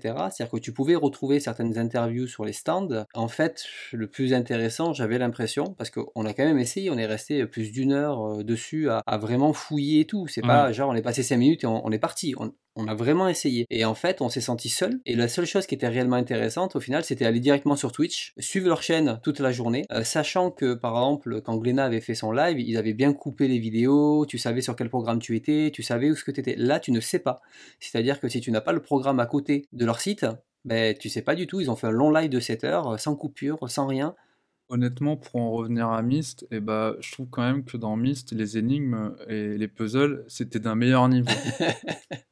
Parce vrai que là, que les puzzles, c'est pas, Ouais. pas fou, quoi. ça manquait d'interaction, ça manquait de, de, avec les gens, de partage sur les réseaux sociaux, ça manquait de tout ça en fait. Et en fait, là, de déambuler tout seul, c'était un peu, un peu décevant et je pense qu'il il faut vraiment travailler le côté social. Bien sûr que s'il y a 100 000 personnes, tu pourras pas, mais tu peux très bien faire des sortes de rooms où il y a 100 personnes qui déambulent et puis tu multiplies les rooms, tu vois. Et là, c'était beaucoup de vide, beaucoup de grands vides. Et dans la navigation, tu pouvais pas te déplacer avec les flèches, c'était qu'à la souris. Enfin, c'était très laborieux. Et quand tu à un stand, euh, la qualité d'information que tu trouvais était vraiment insuffisante. C'était le minimum. Tu n'avais même pas d'extrait à lire, euh, tu n'avais pas de choses comme ça. Et c'est un peu dommage. En fait, ce qui vaut vraiment le coup dans cet événement-là, c'était tous, les interviews qu'ils ont fait sur la chaîne euh, Twitch. Ça, c'est bien. L'événement virtuel en 3D, Mhm. c'est un essai, c'est un premier essai. Pour l'instant, c'est pas concluant. Donc le concept est prometteur, mais nécessite d'être amélioré pour les éditions éventuelles futures. Ok, En tout cas, tous ces événements, ça relève d'un truc, c'est qu'aujourd'hui, en 2021, la communication a clairement changé au niveau des éditeurs. C'est-à-dire qu'avant, on passait par de la presse, on passait euh, par des annonces officielles, etc. Aujourd'hui, tout doit être un événement. Euh, tout doit être une émission, tout doit être euh, un point de rendez-vous avec son public, parce qu'il Mhm. parle directement avec son public. Alors qu'avant, on avait euh, juste un tweet ou potentiellement une news sur euh, Manga News, etc. Maintenant, c'est sur Twitch euh, ou sur d'autres réseaux, mais en tout cas, c'est surtout sur Twitch cette année, et tout le monde est là. Ou alors, des fois, certains s'ess- s'essayent à TikTok, s'essayent à des choses comme ça, et on sent clairement que on a déplacé le point de gravité en termes de communication, et si tu veux savoir les nouveautés, ben maintenant il faut les suivre comme si c'était la marque que tu aimes et que tu suis l'actualité, comme si c'était eux-mêmes des influenceurs en fait. ok. Alors écoutez, il y a un dernier point au sujet de ces éditeurs euh, que j'aimerais euh, aborder, c'est euh, le développement du marché numérique. Le marché numérique, c'est encore un marché qui est vraiment niche, niche, niche, mais qui se développe chaque année un peu plus. Tout récemment, là, juste avant qu'on enregistre, on a eu une nouvelle assez importante qui, euh, qui va peut-être changer euh, euh, quelque chose, en tout cas qui va changer le quotidien d'une entreprise, c'est Manga.io, donc cette plateforme qui offre de la lecture de manga en numérique contre un abonnement, un petit peu comme le ferait Netflix pour la vidéo. Cette année, on a eu à la fois l'annonce de Kiyun qui arrivait chez Manga.io, on a eu Akata aussi, et tout récemment, le samedi euh, 18 décembre, il y a Kana qui annonçait arriver chez Manga.io, et contrairement à Kiyun par exemple, qui arrivait avec des titres, alors c'était pas les, blockbusters de, de Kana, euh, lui, arrive avec des, euh, titres euh, quand même importants, non? Il y a quand même des titres du Shonen Jump qui sont mis en avant. J'ai compté, il va y avoir, parmi la liste annoncée, il y a, si je dis pas de bêtises, 5 titres du Jump. Il y a, Gintama, euh, Bakuman et euh, Assassination Classroom pour euh, les trois titres qui sont déjà finis au Japon et même finis en France, à part Gintama qui bah, entre dans sa dernière année. hein. Cette année, ça va être fini chez Kana. Et ensuite, ce qui est en fait plus surprenant, c'est que ils vont aussi mettre en ligne deux titres du Jump qui sont en cours. C'est Undead Unluck et Mission Yozukura Family. Donc, si j'ai bien compris, les chapitres, par exemple, qu'on n'aura pas chez euh, Manga Plus, parce que ce ne sera pas les trois derniers chapitres en cours de Undead Unluck, on pourra les avoir chez Manga.io. Exactement. Ok. Mangayo, je suis abonné depuis le début du service, quand c'était encore en bêta, puisque je voulais euh, réellement soutenir l'initiative? Ah, mais attends, c'est plus en bêta? Euh, c'est c'est toujours en bêta, je crois, je sais plus, mais en tout cas, j'étais là dès le lancement. Toi, tu étais dans la bêta semi-fermée où il y avait juste les Voilà, 200 c'est ça. premiers, je crois. Exactement, c'est exactement ça. Et, euh, et en fait, je l'ai fait parce que ça fait longtemps que pour moi, le numérique, c'est clairement l'avenir, mais les services qui sont proposés aujourd'hui, euh, ça me convient pas. J'ai déjà pu en parler euh, plein de fois dans le passé. Et euh, j'ai soutenu dès le début, mais j'avoue que jusqu'à maintenant, le catalogue était quand même assez limité, Mhm. même s'il y a eu récemment euh, du Namban qui a un petit peu relevé le niveau, un petit peu... Il y a eu Kyun qui est arrivé, mais les titres que propose Kyun aujourd'hui, c'est pas vraiment ce que je recherche. Là, l'arrivée de Kana, clairement, ça change la donne. Parce que ça y est, on a enfin des titres qui sont réputés, on va dire, qui sont réellement connus. Et pendant longtemps, j'ai douté qu'on arriverait à ça. J'ai toujours presque cru à un moment en me disant, bon, Mangayo, ça sera plus un catalogue alternatif, euh, des titres qui ont euh, pas trop de succès, ou du moins qui sont euh, pas dans les grosses maisons d'édition. Et donc, du coup, là, je suis très content que ça arrive pour la plateforme, parce qu'ils vont faire aussi du simultrad. Ça ouvre la porte à d'autres éditeurs. Et ça va, je pense, conforter certains éditeurs euh, derrière. Ça veut dire qu'autant, ben, il peut y avoir euh, du Delcourt en cam, du Pika qui peut arriver. À la limite, peut-être que Glénat, je ne sais pas s'ils vont proposer leur propre service, comme on avait pu parler la dernière fois. Ça, on verra un peu plus tard. Et euh, moi, ce service-là, en tout cas aujourd'hui, je le trouve intéressant pour lire. Ben, justement, il y a plein de titres chez Akata. Il y a beaucoup de titres chez Akata, par exemple, que je, je trouve avec beaucoup de bons sentiments, mais que j'ai pas spécialement envie de collectionner mais que je prendrai plaisir à lire. Mmh et euh, c'est pour ça que je suis content que mon Mangayo maintenant arrive et s'ouvre après peut-être quoi un an et demi de, service. Ils ont réussi euh, enfin à passer à l'étape supérieure. Je voulais aussi ajouter que je pense quand même que ça crée un précédent parce que on pensait que euh, tout ce qui était jump allait rester dans l'écurie Shueisha et que je sais pas ils avaient peut-être développé quelque chose avec Manga Plus et on voit qu'en fait bah peut y avoir des titres du, du Jump qui se retrouvent euh, sur d'autres plateformes. Mmh et des plateformes euh, qui, somme toute, étaient plutôt confidentielles en fait euh, au départ. Ah non, moi je trouve que ça réouvre le champ des possibles. Hein. C'est tout à fait possible que voilà, ce soit les premières annonces d'une longue série, et pourquoi pas Manga.io se spécialiser un petit peu dans le, les titres aussi du Jump qui seraient pas les grosses licences en cours, tu vois, qui seraient pas le, le Cage Weight ou le One Piece, mais d'autres choses, parce qu'il y a suffisamment de choses dans le Jump. À mes yeux, avec, en tout cas avec ça, ils ont une opportunité et une, une chance à saisir faut pas qu'ils s'arrêtent là, mon gaillot. Hmm. Ah, je pense pas qu'ils vont s'arrêter là, ils avaient l'air euh, tout fou quoi. Il bah, y a de quoi, il y a de quoi être content. C'est une réussite. C'est clair. Ouais, et puis c'est un travail de longue haleine qui est mérité. Hein. on voit qu'ils mettent beaucoup d'énergie euh, dans la hmm. communication, il y a une très bonne ambiance. Euh, honnêtement, bien. Hein. je suis content pour eux parce que je pense qu'ils devaient être un peu démotivés, non? Vous croyez pas? Parce que quand même, il y a eu beaucoup de creux en 2021 sur mon gaillot, puis là, tout d'un coup, à la fin de l'année, boum, grosse annonce, c'est plutôt cool. Ils ont toujours affiché, euh, on va dire, un discours très positif euh, euh, sur tout ça, mais l'année dernière, ils avaient fait un petit bilan et ils disaient que ben, justement leur temporalité n'était pas celle des, autres. C'était une façon de dire que ben, ils étaient motivés, mais ça va pas assez vite, quoi. Et que et que voilà, mais c'est une façon très corporate de, dire que ben, ils, apprennent à être patients, quoi. Ok, très bien. Euh, je vous propose euh, de faire une liste maintenant de, points en vrac qu'on voulait passer en revue, euh, mais qui ne concernent pas forcément les éditeurs, mais plus le manga en général au cours de cette année 2021. Il y a un point que je voulais développer, c'est les expositions muséales, puisque maintenant, voilà, depuis quelques années, il y a des expos chaque année sur le manga. ça s'institutionnalise. Et on en a eu euh, quelques-unes euh, en 2021, malgré euh, la crise sanitaire. Je pense par exemple à Sport Manga, qui est une expo qui était visible entre mars et novembre 2021 au Musée olympique de Lausanne.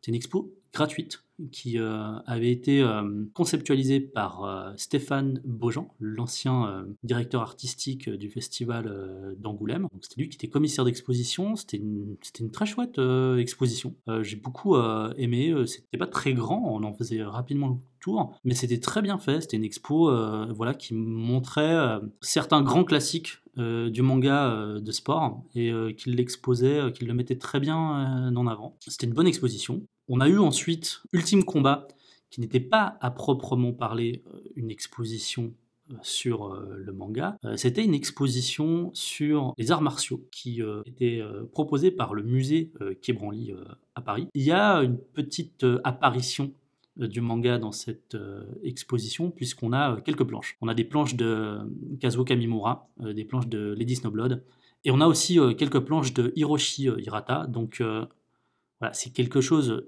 d'assez rare. C'est pas tous les jours qu'on peut voir des planches originales de mangaka, donc c'est plutôt cool. Et en plus, l'exposition est très bien, donc euh, c'est une exposition que je vous recommande aussi. Je suis aussi allé voir euh, l'exposition euh, Goldorak Experience à la Maison de la Culture du Japon. C'est une exposition qui a duré un mois. C'était entre septembre et octobre. Alors c'était une exposition qui était sympa, hein. c'était pas, moi j'ai pas trouvé ça non plus renversant, mais c'était assez cool. Euh, c'était vraiment une exposition, je pense, euh, pensée pour les euh, personnes qui avaient aujourd'hui 45-50 ans, qui ont connu Goldorak. et c'était assez marrant de voir plein de darons qui avaient 50 ans et plus, qui étaient super contents de voir tous les goodies. Il y avait beaucoup de goodies en fait qui étaient exposés et je ne me rendais pas compte à quel point Goldorak dans les années 70 et, 80, il y avait énormément de goodies autour de la série qui étaient sortis. et donc voilà, il y a aussi cette exposition qui était, qui était chouette. Donc voilà pour les trois expos qui se sont tenues cette année. moi, je voudrais juste name drop quelques prix attribués en 2021, en tout cas pour notre champ à nous, dans le manga. Il y a Tomino la maudite de Maro qui a remporté le prix euh, Asie de la critique ACBD 2021 qui est sorti chez Casterman en deux volumes euh, moyen format. Et il y a aussi euh, sinon Miyakos Lecombe qui remporte le prix Konishi de la traduction française de manga 2021 pour Tokyo Tarareba Girls disponible aux éditions Les Arts Noirs. dans les points en vrac aussi, on n'a pas parlé encore d'animation alors sans rentrer dans tous les détails, puisque c'est pas notre spécialité entre guillemets, on peut quand même voir que Netflix a passé la seconde, voire la troisième, parce que ils avaient déjà mis pas mal de titres à leur catalogue, mais maintenant ils sont directement dans la production. On a pu le voir avec Beastar, avec Doro et Doro, et maintenant avec la dernière saison de Jojo euh, donc là c'est la partie 6 euh, qui est Stone Ocean. Et ça, ça change un petit peu la donne maintenant parce que même s'il avait pu un peu participer, on sent clairement que là, ça y est, Netflix devient producteur ou du moins euh, financièrement, il est acteur de la production des animés. Donc, ce qui veut dire que l'animation est prise très au sérieux chez Netflix. Et derrière, il y a son concurrent qui a qui a essayé de répliquer avec ça en sortant tous les films d'Evangélion sur Amazon Prime, notamment le quatrième film qui était attendu depuis très longtemps par beaucoup de fans. Et du coup, on s'est retrouvé euh, avec ben, la série télé sur Netflix et toute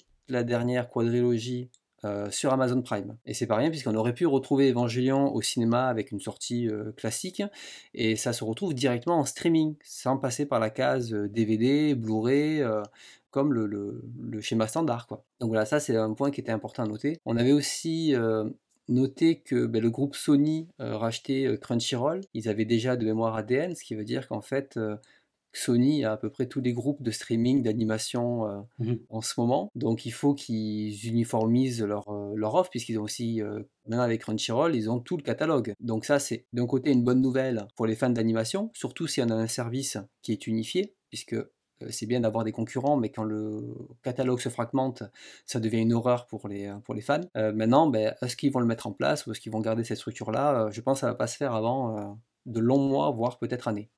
On a pu voir aussi qu'il y avait le millième épisode de One Piece qui était célébré au cinéma et sur mobile. J'ai un peu l'impression que d'ailleurs cette célébration était plus importante que le centième tome du manga. On a noté deux derniers trucs, c'est-à-dire que si on reste au cinéma, il y a le film de Demon Slayer qui est sorti en France, et ça, ben, c'est pas rien, qui a eu aussi un beau succès, qui a montré le succès de la série même, même au cinéma. Et il y a eu un film documentaire sur Satoshi Kon qui a été présenté au Festival de Cannes. Donc pareil, donc ça reste un festival prestigieux et donc d'avoir un réalisateur d'animation à ce festival, ben, ça rajoute de la légitimité aux médias. Merci Julien. Et pour finir, ces points, point nécrologie. Est-ce que 2021 a été quand même assez euh, impactant en termes de, décès. On a eu la mort de Kentaro Miura. On va pas revenir dessus, on en a déjà parlé euh, en long et en large dans un des points actuels du podcast. Mais on peut aussi euh, noter que c'est la fin de cette ère d'auteur Gekiga. En 2021, on a quand même eu le décès de Takao Saito, 84 ans. Ensuite, on a eu Shirato Sanpei, qui avait 89 ans, son frère. Et je crois que son frère, c'était deux semaines après ou... Ouais, c'est ça, ouais, quelques jours après, ouais. ouais. Euh, à 88 ans, Okamoto. Et très récemment, on a appris le décès de Yarata, qui avait 84 ans. Donc ça reste des personnes qui quand même avaient bien vécu, puisque le minimum là c'est entre 84 et 89 ans, mais ça veut dire aussi que ceux qui restent, on sait qu'ils en ont ben, un peu pour quelques années seulement. Quoi.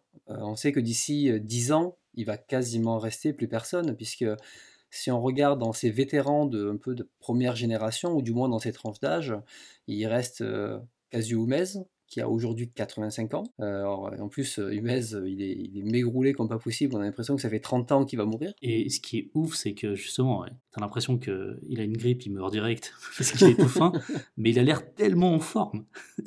oui, c'est ça. Donc il sort la suite de Je suis Shingo euh, là euh, en, en 2022. Il est tout le temps sur des, euh, sur des projets de streetwear, urbanwear avec sa marque de sap, avec des jeunes hipsters un peu. Il est toujours hyper euh, tendance. C'est assez marrant en fait de voir euh, comme euh, son âge biologique ne reflète pas son âge euh, social.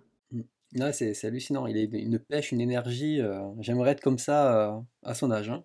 Ce qui n'est pas le cas de malheureusement de Shiba, parce que j'ai cru comprendre qu'il avait été ou il est hospitalisé. Il a été, mais je crois que, je crois que ça va mieux là. Ouais. Ouais, mais bon, il a quand même 82 ans. Et Ouais. on le voit dans Journal d'une vie tranquille. Il raconte souvent ses petits malheurs de, de papy. On sent que il commence à se faire vieux. Après, il y avait aussi Matsumoto, Leiji, créateur, enfin le papa d'Al- d'Albator, de Galaxy Express, etc., qui a déjà 83 ans. Donc, euh, Mhm. pareil. On a le, une personne du duo de Fujiko Fujio, hein, donc c'est le A euh, de la lettre au milieu, euh, qui a 87 ans, euh, donc l'auteur de, de Doraemon, enfin un des co-auteurs de Doraemon. Et le dernier, ben, qui était à l'honneur il n'y a pas longtemps, c'est Yoshiharu Tsuge, qui a 84 ans, avec son frère aussi, je ne sais pas quel âge il a son frère. Il est un petit peu plus jeune, ouais, mais euh, ouais. je, je sais pas non plus quel âge il a. Tadao Tsuge. Non, j'ai pas, j'ai pas regardé, mais en tout cas, pareil, Tsuge, il commence à se faire vieux, sachant que c'est quelqu'un qui est assez discret, c'est quelqu'un qui il cherche la tranquillité, on sent que voilà, Mhm, mhm. le, le- le- moindre bruit, euh, le, euh, l'angoisse quoi. Disons que avec les morts il n'y a pas longtemps de Kazuo Koike, euh, il y avait Georges Akamiya aussi, il y avait une mangaka hein, qui était Eiko Hanamura qui pareil qui est décédée. En fait, on a vraiment toute une génération du début du manga après Tezuka, on va dire, qui euh, ben, se fait vraiment vieux et on risque de les perdre dans les 5 à 10 ans qui arrivent. Quoi. Ça, va, ça va clôturer une ère en fait. Mhm, mhm. Donc on croise les doigts pour eux pour qu'ils puissent vivre le plus longtemps possible. Bon, sur ces notes euh, un petit peu plus euh, glauques, on va euh, passer à, à un- à une étape un petit peu plus joyeuse qui sont les bons d'or. On va vous parler de nos coups de cœur 2021. C'est parti.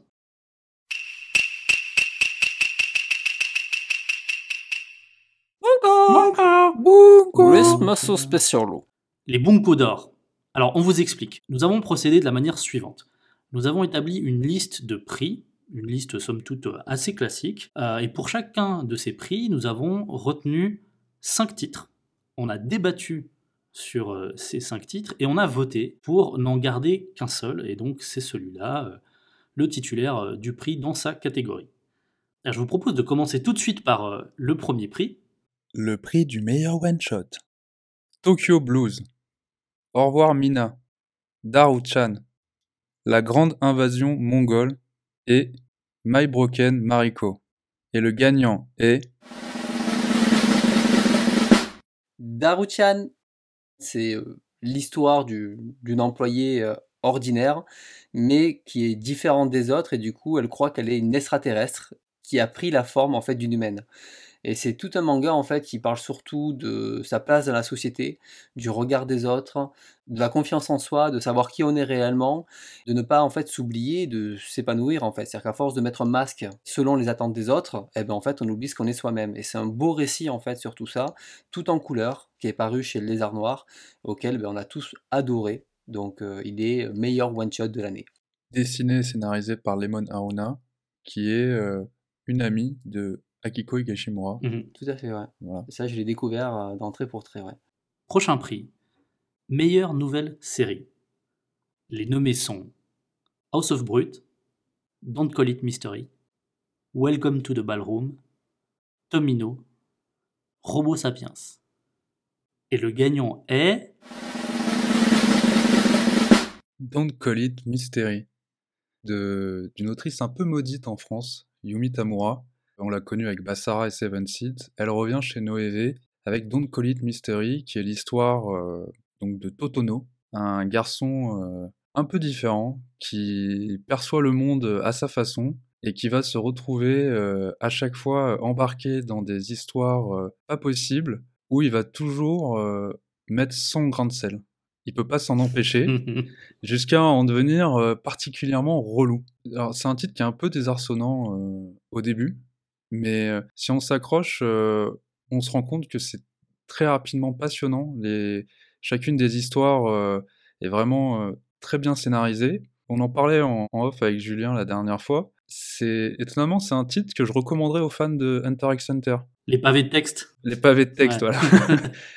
les pavés de texte, mais euh, très Ouais. psychologisants, avec beaucoup de questionnements. Vous retrouverez ça dans Don't Ouais. Call It Mystery, c'est génial. Parce qu'en fait, ce qui est très difficile euh, à réaliser, je trouve, dans ce titre, et que l'autrice arrive euh, à le faire très bien, c'est comme c'est un huis clos où, en gros, il se passe presque que dalle. Tu vois, il n'y a pas beaucoup d'action. Tout l'intérêt de l'histoire, ça tient dans les dialogues et dans les explications et comment euh, le personnage principal va tenir des raisonnements, va parfois être super relou, comme tu dis. il a cette espèce de, de côté euh, attachant et chiant en même temps. En tout cas, pour moi, ça, ça fonctionne très très bien. quoi. C'est vraiment une série, je me suis régalé à la lire. Juste petite précision aussi, le titre a été nommé euh, au prix Konishi 2022. Ok. Voilà, la traduction de Patrick Honoré, euh, en tout cas, a été nommée. Alors le suivant, donc c'est le meilleur titre patrimonial. Le premier donc c'est L'envol, Destination Terra, Demain les oiseaux, Saisi par la nuit ou Lupin 3. Et le gagnant est L'envol de Kuniko Tsurita. C'est une anthologie qui est composée euh, d'une trentaine de nouvelles, parfois très courtes, elles font par- parfois moins de 10 pages. Elles ont été publiées entre 65 et 80, euh, puisque l'autrice euh, a une carrière brève, elle est décédée à l'âge de 37 ans. Elle est présentée euh, dans cet ouvrage comme étant euh, la géniale fille cachée euh, du Gekiga. Et c'est un ouvrage qu'on voulait mettre en avant parce que eh bien, le Gekiga, c'est un mouvement essentiellement voire que masculin, en tout cas tel qu'on le voit dans nos traductions françaises, puisque les auteurs de Gekiga sont des hommes. Et là, c'est la première fois qu'on a une femme qui fait des œuvres qui sont très particulières. C'est une autrice qui a été euh, toujours euh, très fidèle euh, à Garo. Elle a fait sa carrière dans cette revue. On sent à, travers ses publications tout son combat qu'elle a mené tout au long de sa carrière d'artiste pour être acceptée dans une revue qui parfois avait un petit peu de mal à comprendre ses histoires, à comprendre sa sensibilité féminine. Euh, Il y a aussi cette, euh, analyse à la fin euh, de l'ouvrage de Léopold Dahan qui met vraiment en avant tout ce combat qu'elle a mené. D'ailleurs, on vous recommande, moi en tout cas, je vous recommande de lire la postface avant de lire euh, les nouvelles parce qu'elle vous permettra d'avoir vraiment un éclairage beaucoup plus précis des nouvelles que vous allez euh, lire. Et donc euh, voilà, on voulait récompenser euh, euh, cette publication qui, à mon sens, est une publication euh, très importante. La première femme euh, de Gekiga à être publiée euh, en français. euh, Sachant que dans l'édition française, il y a un excellent dossier qui retrace la vie de l'autrice par rapport aux œuvres qui sont publiées. Donc c'est passionnant à lire. Et dans la version anglaise, on a d'autres euh, informations sur, euh, sur la vie de l'autrice. C'est vrai qu'il y a une, version euh, anglaise qui était sortie un petit peu avant, euh, avec un, un texte euh, qui est aussi euh, très intéressant de Ryan euh, Holmberg, donc historien euh, spécialisé dans le manga, et qui offre euh, d'autres éclairages qu'on n'a pas dans la euh, version euh, française. Bunko d'or de la meilleure réédition. Et les nommés sont Mermaid Saga, Lone Wolf and Cub, Eden, Guillot et Dans la prison. Et le gagnant est Lone Wolf and Cub Ah mais ça c'était un retour qui était très attendu depuis longtemps. En gros l'histoire de Lone Wolf, avant de parler de l'édition, c'est un titre culte hein, qui a rayonné internationalement. Alors, J'ai fait une vidéo entière dessus sur ma chaîne, allez la voir. Et euh, voilà. qui- Donc euh, en gros c'est l'histoire d'un samouraï déchu suite à un complot qui était euh, euh, l'exécuteur du, shogun et il va décider de se venger, sauf qu'avec lui il va avoir son jeune fils. Et donc ça va faire un duo qui est très atypique puisqu'ils se sont engagés tous les deux sur la voie de la vengeance, sur la voie de l'enfer, le Maifumado. Et leur objectif commun, c'est réellement de se venger, c'est pas se sauver l'un l'autre en fait. Donc ça va donner des situations euh, euh, assez particulières. Donc c'est un manga qui est très réaliste dans sa réalisation, qui reprend beaucoup de, coutumes de l'époque. Et c'est un manga de Jidaimono qui est absolument à lire. Et c'est une référence en fait du genre. L'édition en fait revient dans une très très belle édition, euh, grand format, hardcover. Et derrière, voilà, c'est vraiment un bel écrin. Il y a un gros travail qui a été fait par Panini euh, de restauration euh, Mhm. de, de l'œuvre. Et c'est vrai que ben voilà, c'est quand même une euh, super ouvrage à avoir dans sa, dans sa collection. Mhm, mhm. Prochain prix, meilleure série terminée en 2021. Les nommés sont Natsuko no Sake, Trait pour trait, L'enfant et le maudit, Shensoman et Sengo. Et le gagnant est Sengo. Voilà, meilleure série terminée en 2021. Parmi euh, cette sélection, on a retenu Sengo de Sansuke Yamada, publié aux éditions Casterman en France. Sengo, en fait, c'est l'histoire euh, de deux soldats qui rentrent au Japon euh, après la, défaite du Japon durant la Seconde Guerre mondiale et qui se retrouvent par hasard dans un Tokyo complètement dévasté, en pleine reconstruction. En fait, on va suivre leur vie, comment ils se reconstruisent eux-mêmes en tant que personnes en parallèle de la reconstruction de cette ville. C'est une lecture que je recommande chaudement à nos éditeurs. C'est en même temps émouvant, drôle. C'est vraiment une lecture touchante et très humaine et la fin est à la hauteur des, six tomes précédents. Donc vraiment, c'est une lecture chaudement recommandée chez Bunko. Ce que j'adore dans Sengo, c'est vraiment l'adaptation qui est fabuleuse, puisque on a mm. du vieux français qui est utilisé et qui colle parfaitement avec l'ambiance. Et je trouve qu'il y a une richesse dans le vocabulaire utilisé qui est juste euh, impressionnante. C'est à souligner. Je disais même parfois dans certaines scènes, il y a euh, une mise en avant d'une esthétique BD aussi d'époque, un petit peu avec l'effet cartoon de certaines scènes de bagarre, par exemple, qui vont avoir un effet comique. Et je trouve ça très très fin, en fait, de marier comme ça des, influences d'époque avec, avec le manga moderne. L'avant-dernier titre, c'est le meilleur titre jeunesse de l'année. La liste des nominés sont Je crois que mon fils est gay, Rilakuma, Mashal et Mirokushan Slice of Aurore. Et le gagnant est. Mashal. Mashal de Hajime Komoto. Alors l'histoire de Marshall, elle se passe dans un monde qui est régi par la magie. Pratiquement tous les habitants sont dotés euh, de pouvoirs magiques. L'absence de tel pouvoir est punie de mort. Et euh, le personnage principal, c'est un jeune homme du nom de Mash Burndead, qui est né sans aucun euh, pouvoir magique, mais à force de persévérance, en l'occurrence de musculation et de manger des choux à la crème tous les jours, il acquiert une puissance surhumaine. Il grandit avec son grand-père dans une forêt à l'abri des regards, mais un jour, il y a un policier qui découvre son existence et donc il découvre que Mash n'a aucun pouvoir magique. Et avant de le dénoncer, euh, il lui propose un marché, euh, il lui dit qu'il le force à postuler à l'Académie euh, de magie d'Eston pour lui prouver qu'il peut aussi voilà, vivre dans ce monde et être quelqu'un d'aussi légitime qu'un étudiant de cette académie qui aurait des pouvoirs magiques. Et donc en fait, on, suit les aventures de Mash dans cette euh, académie euh, de magiciens qui va devoir un petit peu s'imposer, quand bien même il n'a pas euh, de magie et il va devoir utiliser sa force physique pour s'imposer. Et donc c'est un manga humoristique. Et bien qu'il ne soit pas très original, je trouve que c'est un manga qui est extrêmement bien fichu, Honnêtement, je pense que je serais passé à côté du titre cette année si c'était pas Max qui m'avait euh, conseillé de le lire. Le pitch de départ m'avait pas euh, forcément euh, hyper séduit. Je me suis dit, bon, ok, c'est Harry Potter et One Punch Man réunis. Mais en fait, au-delà de ça, je trouve que c'est bien fait. Je trouve que c'est très drôle. Je me suis vraiment marré en lisant les tomes. Et surtout, ça adresse un message qui, moi, me plaît. C'est un message qui est assez positif à mettre euh, dans les mains euh, d'un jeune public. Donc euh, c'est vraiment un message sur un discours un petit peu positif sur l'adversité. C'est une sorte de, de c'est très neketsu hein, dans l'âme. Le héros souffre d'un stigmate et il va changer la façon dont le monde le perçoit à travers une quête émancipatrice dans laquelle il va se faire des amis, il va se faire des alliés, etc. et aussi des ennemis.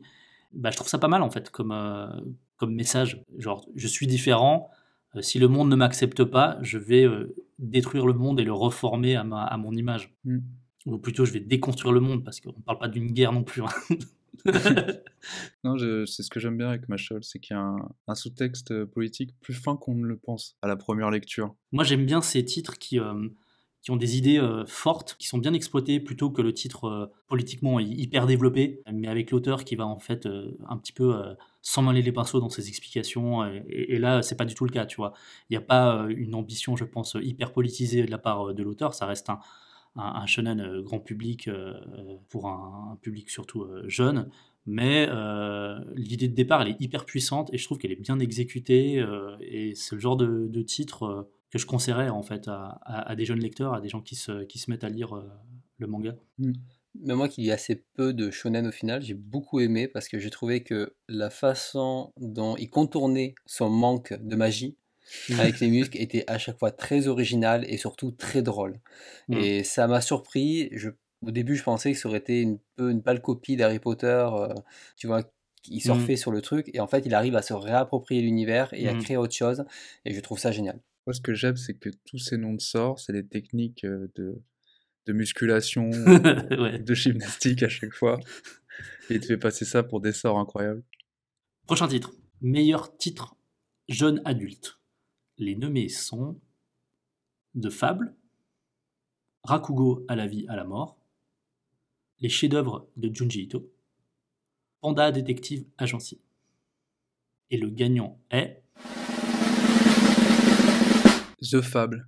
Donc The Fable de Minami Katsuhisa, c'était pas gagné au début. J'avais lu les, les deux premiers tomes personnellement dans, un premier temps. J'étais pas réellement conquis. Je trouvais ça sympathique, mais je comprenais pas vraiment où ça voulait en venir. Mais j'ai continué, donc là je suis à jour de la, de parution française, on en est au tome 5. Je trouve que le titre est, très prenant. Et euh, Fab, c'est quoi en fait? C'est l'histoire de donc The Fab, qui est euh, un tueur en série légendaire, mmh qui euh, doit se mettre au vert parce qu'il a tué tellement de personnes que Là, faut qu'il prenne des vacances bien méritées. Et donc en fait, il va se retrouver avec euh, son assistante qui va se faire passer pour sa sœur. Ils vont se retrouver dans euh, une ville, euh, pas vraiment de campagne, mais en tout cas pas une pas une grande ville, quoi, une ville mmh. de population de moyenne densité plutôt. Il va devoir vivre une vie normale. Sauf que lui, ce personnage n'a jamais eu de vie normale. Quand il était petit, on l'abandonnait dans la forêt pour qu'il survive. Et on lui demande, alors qu'il a passé 30 ans de sa vie à tuer des gens, à vivre normalement. Donc on va voir euh, un peu euh, vraiment toute cette euh, ce paradoxe en fait, ce clash de la vision de la vie entre ces gens un peu normaux et lui. Alors ça c'est que le début de l'histoire. C'était les deux premiers tomes. Maintenant, il y a aussi les Yakuza qui rentrent en jeu et là le scénario s'épaissit un peu plus. Et ce qui est surtout très fort, et ce qui désarçonne au premier abord, c'est l'expression des visages. Je sais que Julien, au début, quand il a commencé, il a eu un peu de mal, quoi. il était euh, surpris. Mmh. Parce que la réaction des, visages, ils sont à chaque fois disproportionnés. C'est surtout le, dessin en soi, en fait. Ça fait très plastique, mmh. ça fait figé, en fait, le dessin au début. Mais en tout cas, c'est une lecture euh, qui est très drôle, très agréable. Personnellement, maintenant, j'en attends chaque tome euh, avec impatience qui sortent tous les deux mois pour euh, savoir ce qui va se passer ensuite. Cette série, elle me fait penser à une sorte de GTO version Yakuza, avec l'humour décalé et la débilité des situations, où ça va toujours plus loin, c'est toujours de plus en plus n'importe quoi. Et pour l'instant, j'ai pas encore lu euh, les 5 volumes, j'ai lu un petit peu moins, mais le peu que j'ai lu, je sens que ça va aller vers un truc euh, très très drôle. Voilà pour nos 7 prix, nos 7 coups de cœur de l'année 2021. On précise que les titres qui faisaient partie des nommés sont des titres qu'on a aussi euh, aimés en, quelque sorte. Donc euh, les, euh, les 35 titres qu'on vient de citer, c'est 35 titres qu'on a beaucoup appréciés tout au long de l'année, et ces 7-là sont les 7 vraiment qui, qui sont ressortis de nos discussions, et c'est ceux qu'on recommande sans réserve. Mais évidemment, on ne pouvait pas s'arrêter juste à ces 7 titres, donc on a aussi préparé une liste de prix spéciaux et donc maintenant, on va faire euh, une petite série de prix spéciaux à l'intention des éditeurs. Ben voilà, je propose d'enchaîner tout de suite avec euh, ces prix euh, spéciaux Bunko.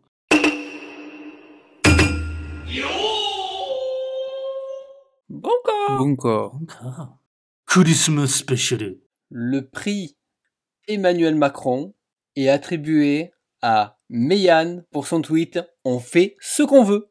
Le prix Konishi du meilleur éditeur est attribué à Nathalie Lejeune pour Blue Period. Pour connaître l'éditeur, allez voir dans le bouquin. Le prix du Grand Seigneur est attribué à Issad Manga pour son offre de réduction de 5%, plus 2 euros de frais de port pour leur pack super fan des 100 premiers qui commandent et qui le recevront bien sûr après tout le monde. le prix de l'écologie va à Mangetsu pour ses éditions biodégradables. Et le prix Rocco Siffredi est attribué à Kaze pour Kaiju Number 8. Le prix de la SNCF est attribué à Imo pour ses retards multiples. Le prix de la meilleure édition est attribué à Delcourt Tonkam parce que leurs éditions sont perfectes comme ils disent. Le prix de la réflexion, également appelé le prix du penseur de Rodin, est attribué à Glénat pour avoir attendu 23 ans, soit depuis 1998, avant de publier l'intégrale de Mermaid Saga. Le prix de la résilience est attribué à Akata pour euh, sa patience avec Mangataro, l'auteur de Mitochon Armageddon. Le prix pour C'était bien tenté va à Kurokawa pour sa collection Kurotsume. Le prix Goncourt est attribué à Omake Books pour ses bandeaux publicitaires, toujours extrêmement originaux et bien écrits. On a quelques exemples. Pour le manga Ban le Bouzeux, je vous cite, La cambrousse a aussi droit à ses kairas. Drôle, explosif et totalement bouseux. Autre exemple, Many Reasons Why, le bandeau publicitaire dit Hâte de lire la suite. Autre exemple, le manga Sayuri, cette maison-là, même Stéphane Plaza ne la vendra pas.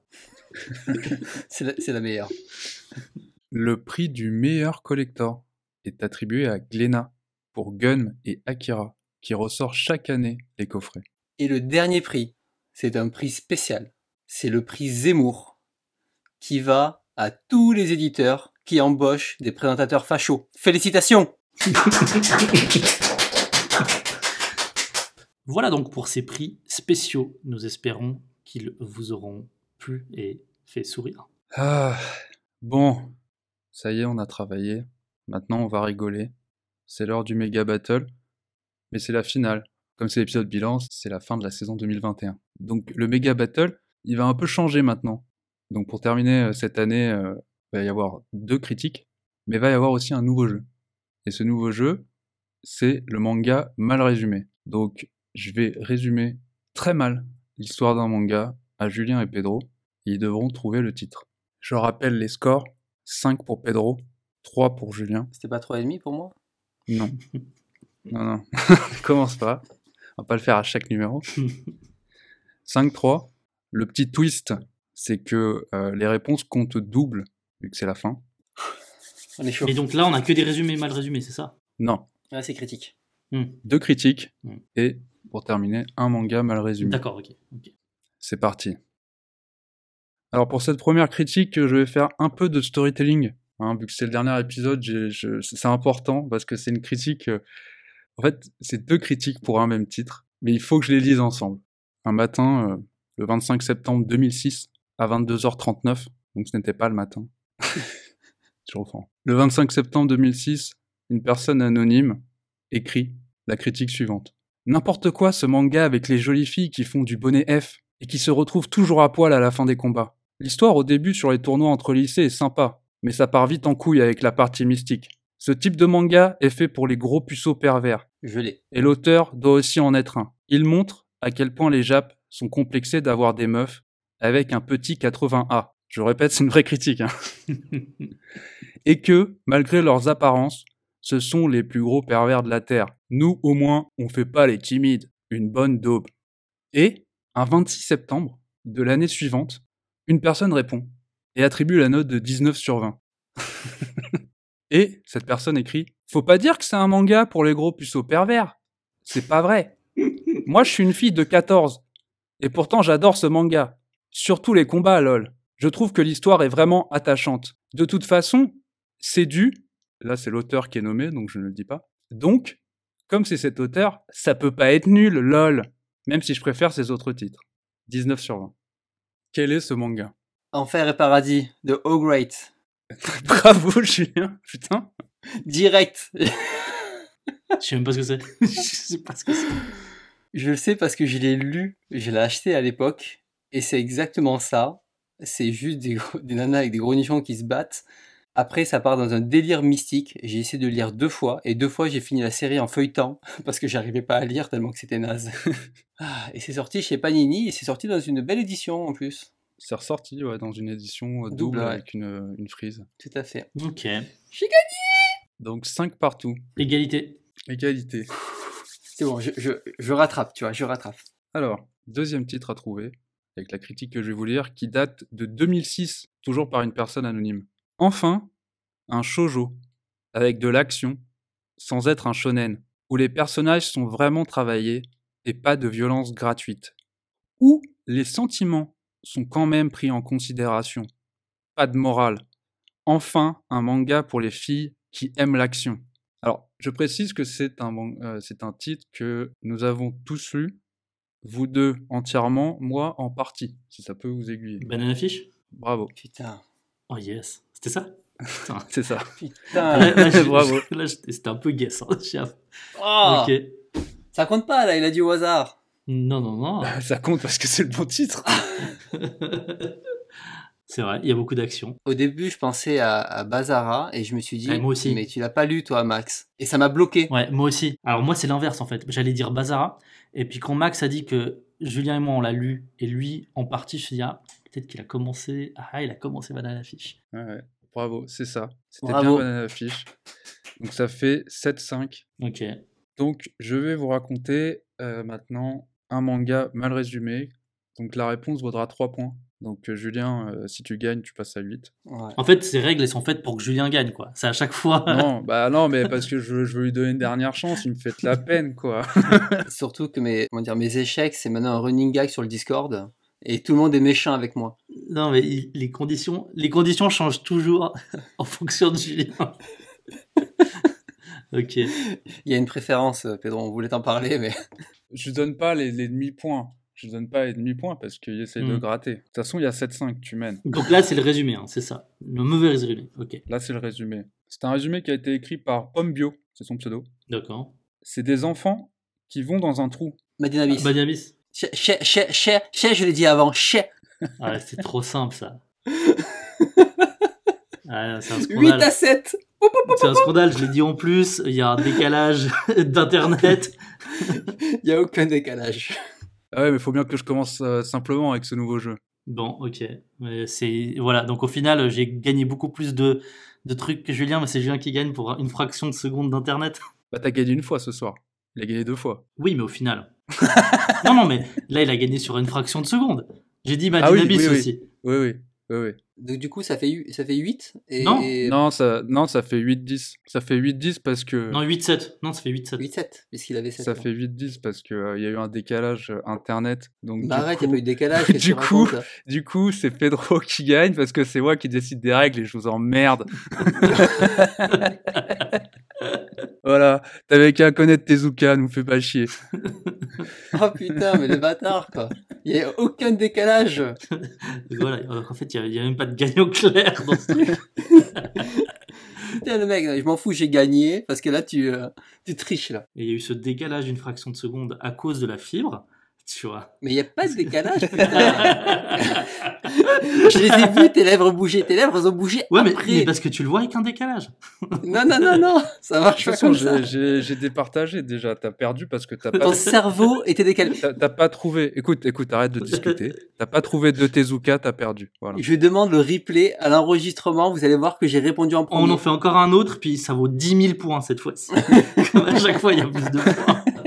En plus, il est hyper simple ce résumé. Moi, je m'attendais à un truc complexe. Faut que les auditeurs nous comprennent. C'est que j'en ai pris un facile parce que c'est le début. Je lance le nouveau jeu. Là, on va passer à quelque chose d'autre de encore plus sérieux. C'est que ceux qui ont tenu jusqu'ici, qui nous écoutent encore, bah, sachez qu'en fait, il y a encore un autre concours.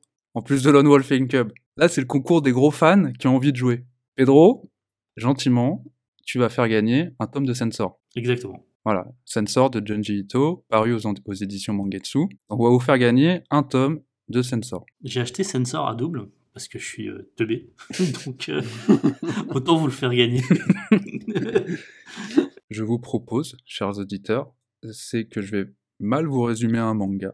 Que si vous avez une réponse, vous venez nous la donner en, en privé, soit sur Twitter, soit sur Instagram.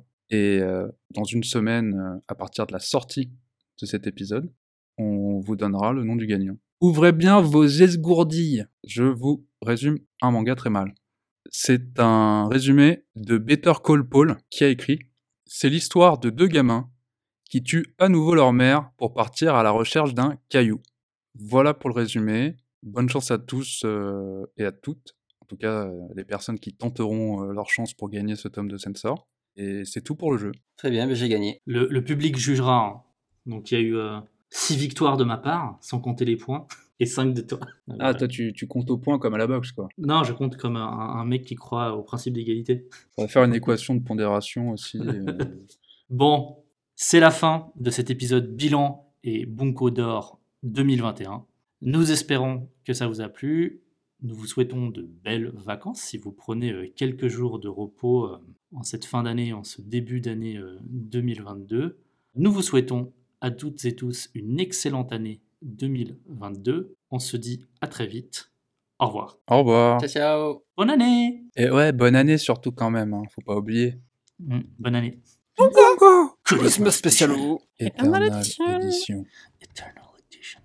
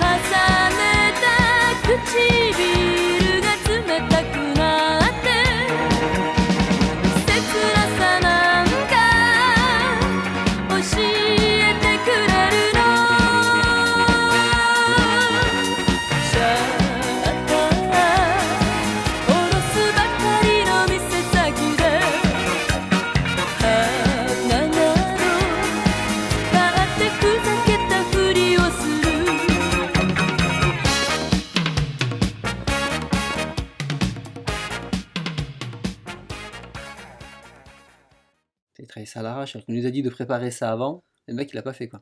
Ça, j'ai pas eu le temps. Pas le temps de m'enfuir.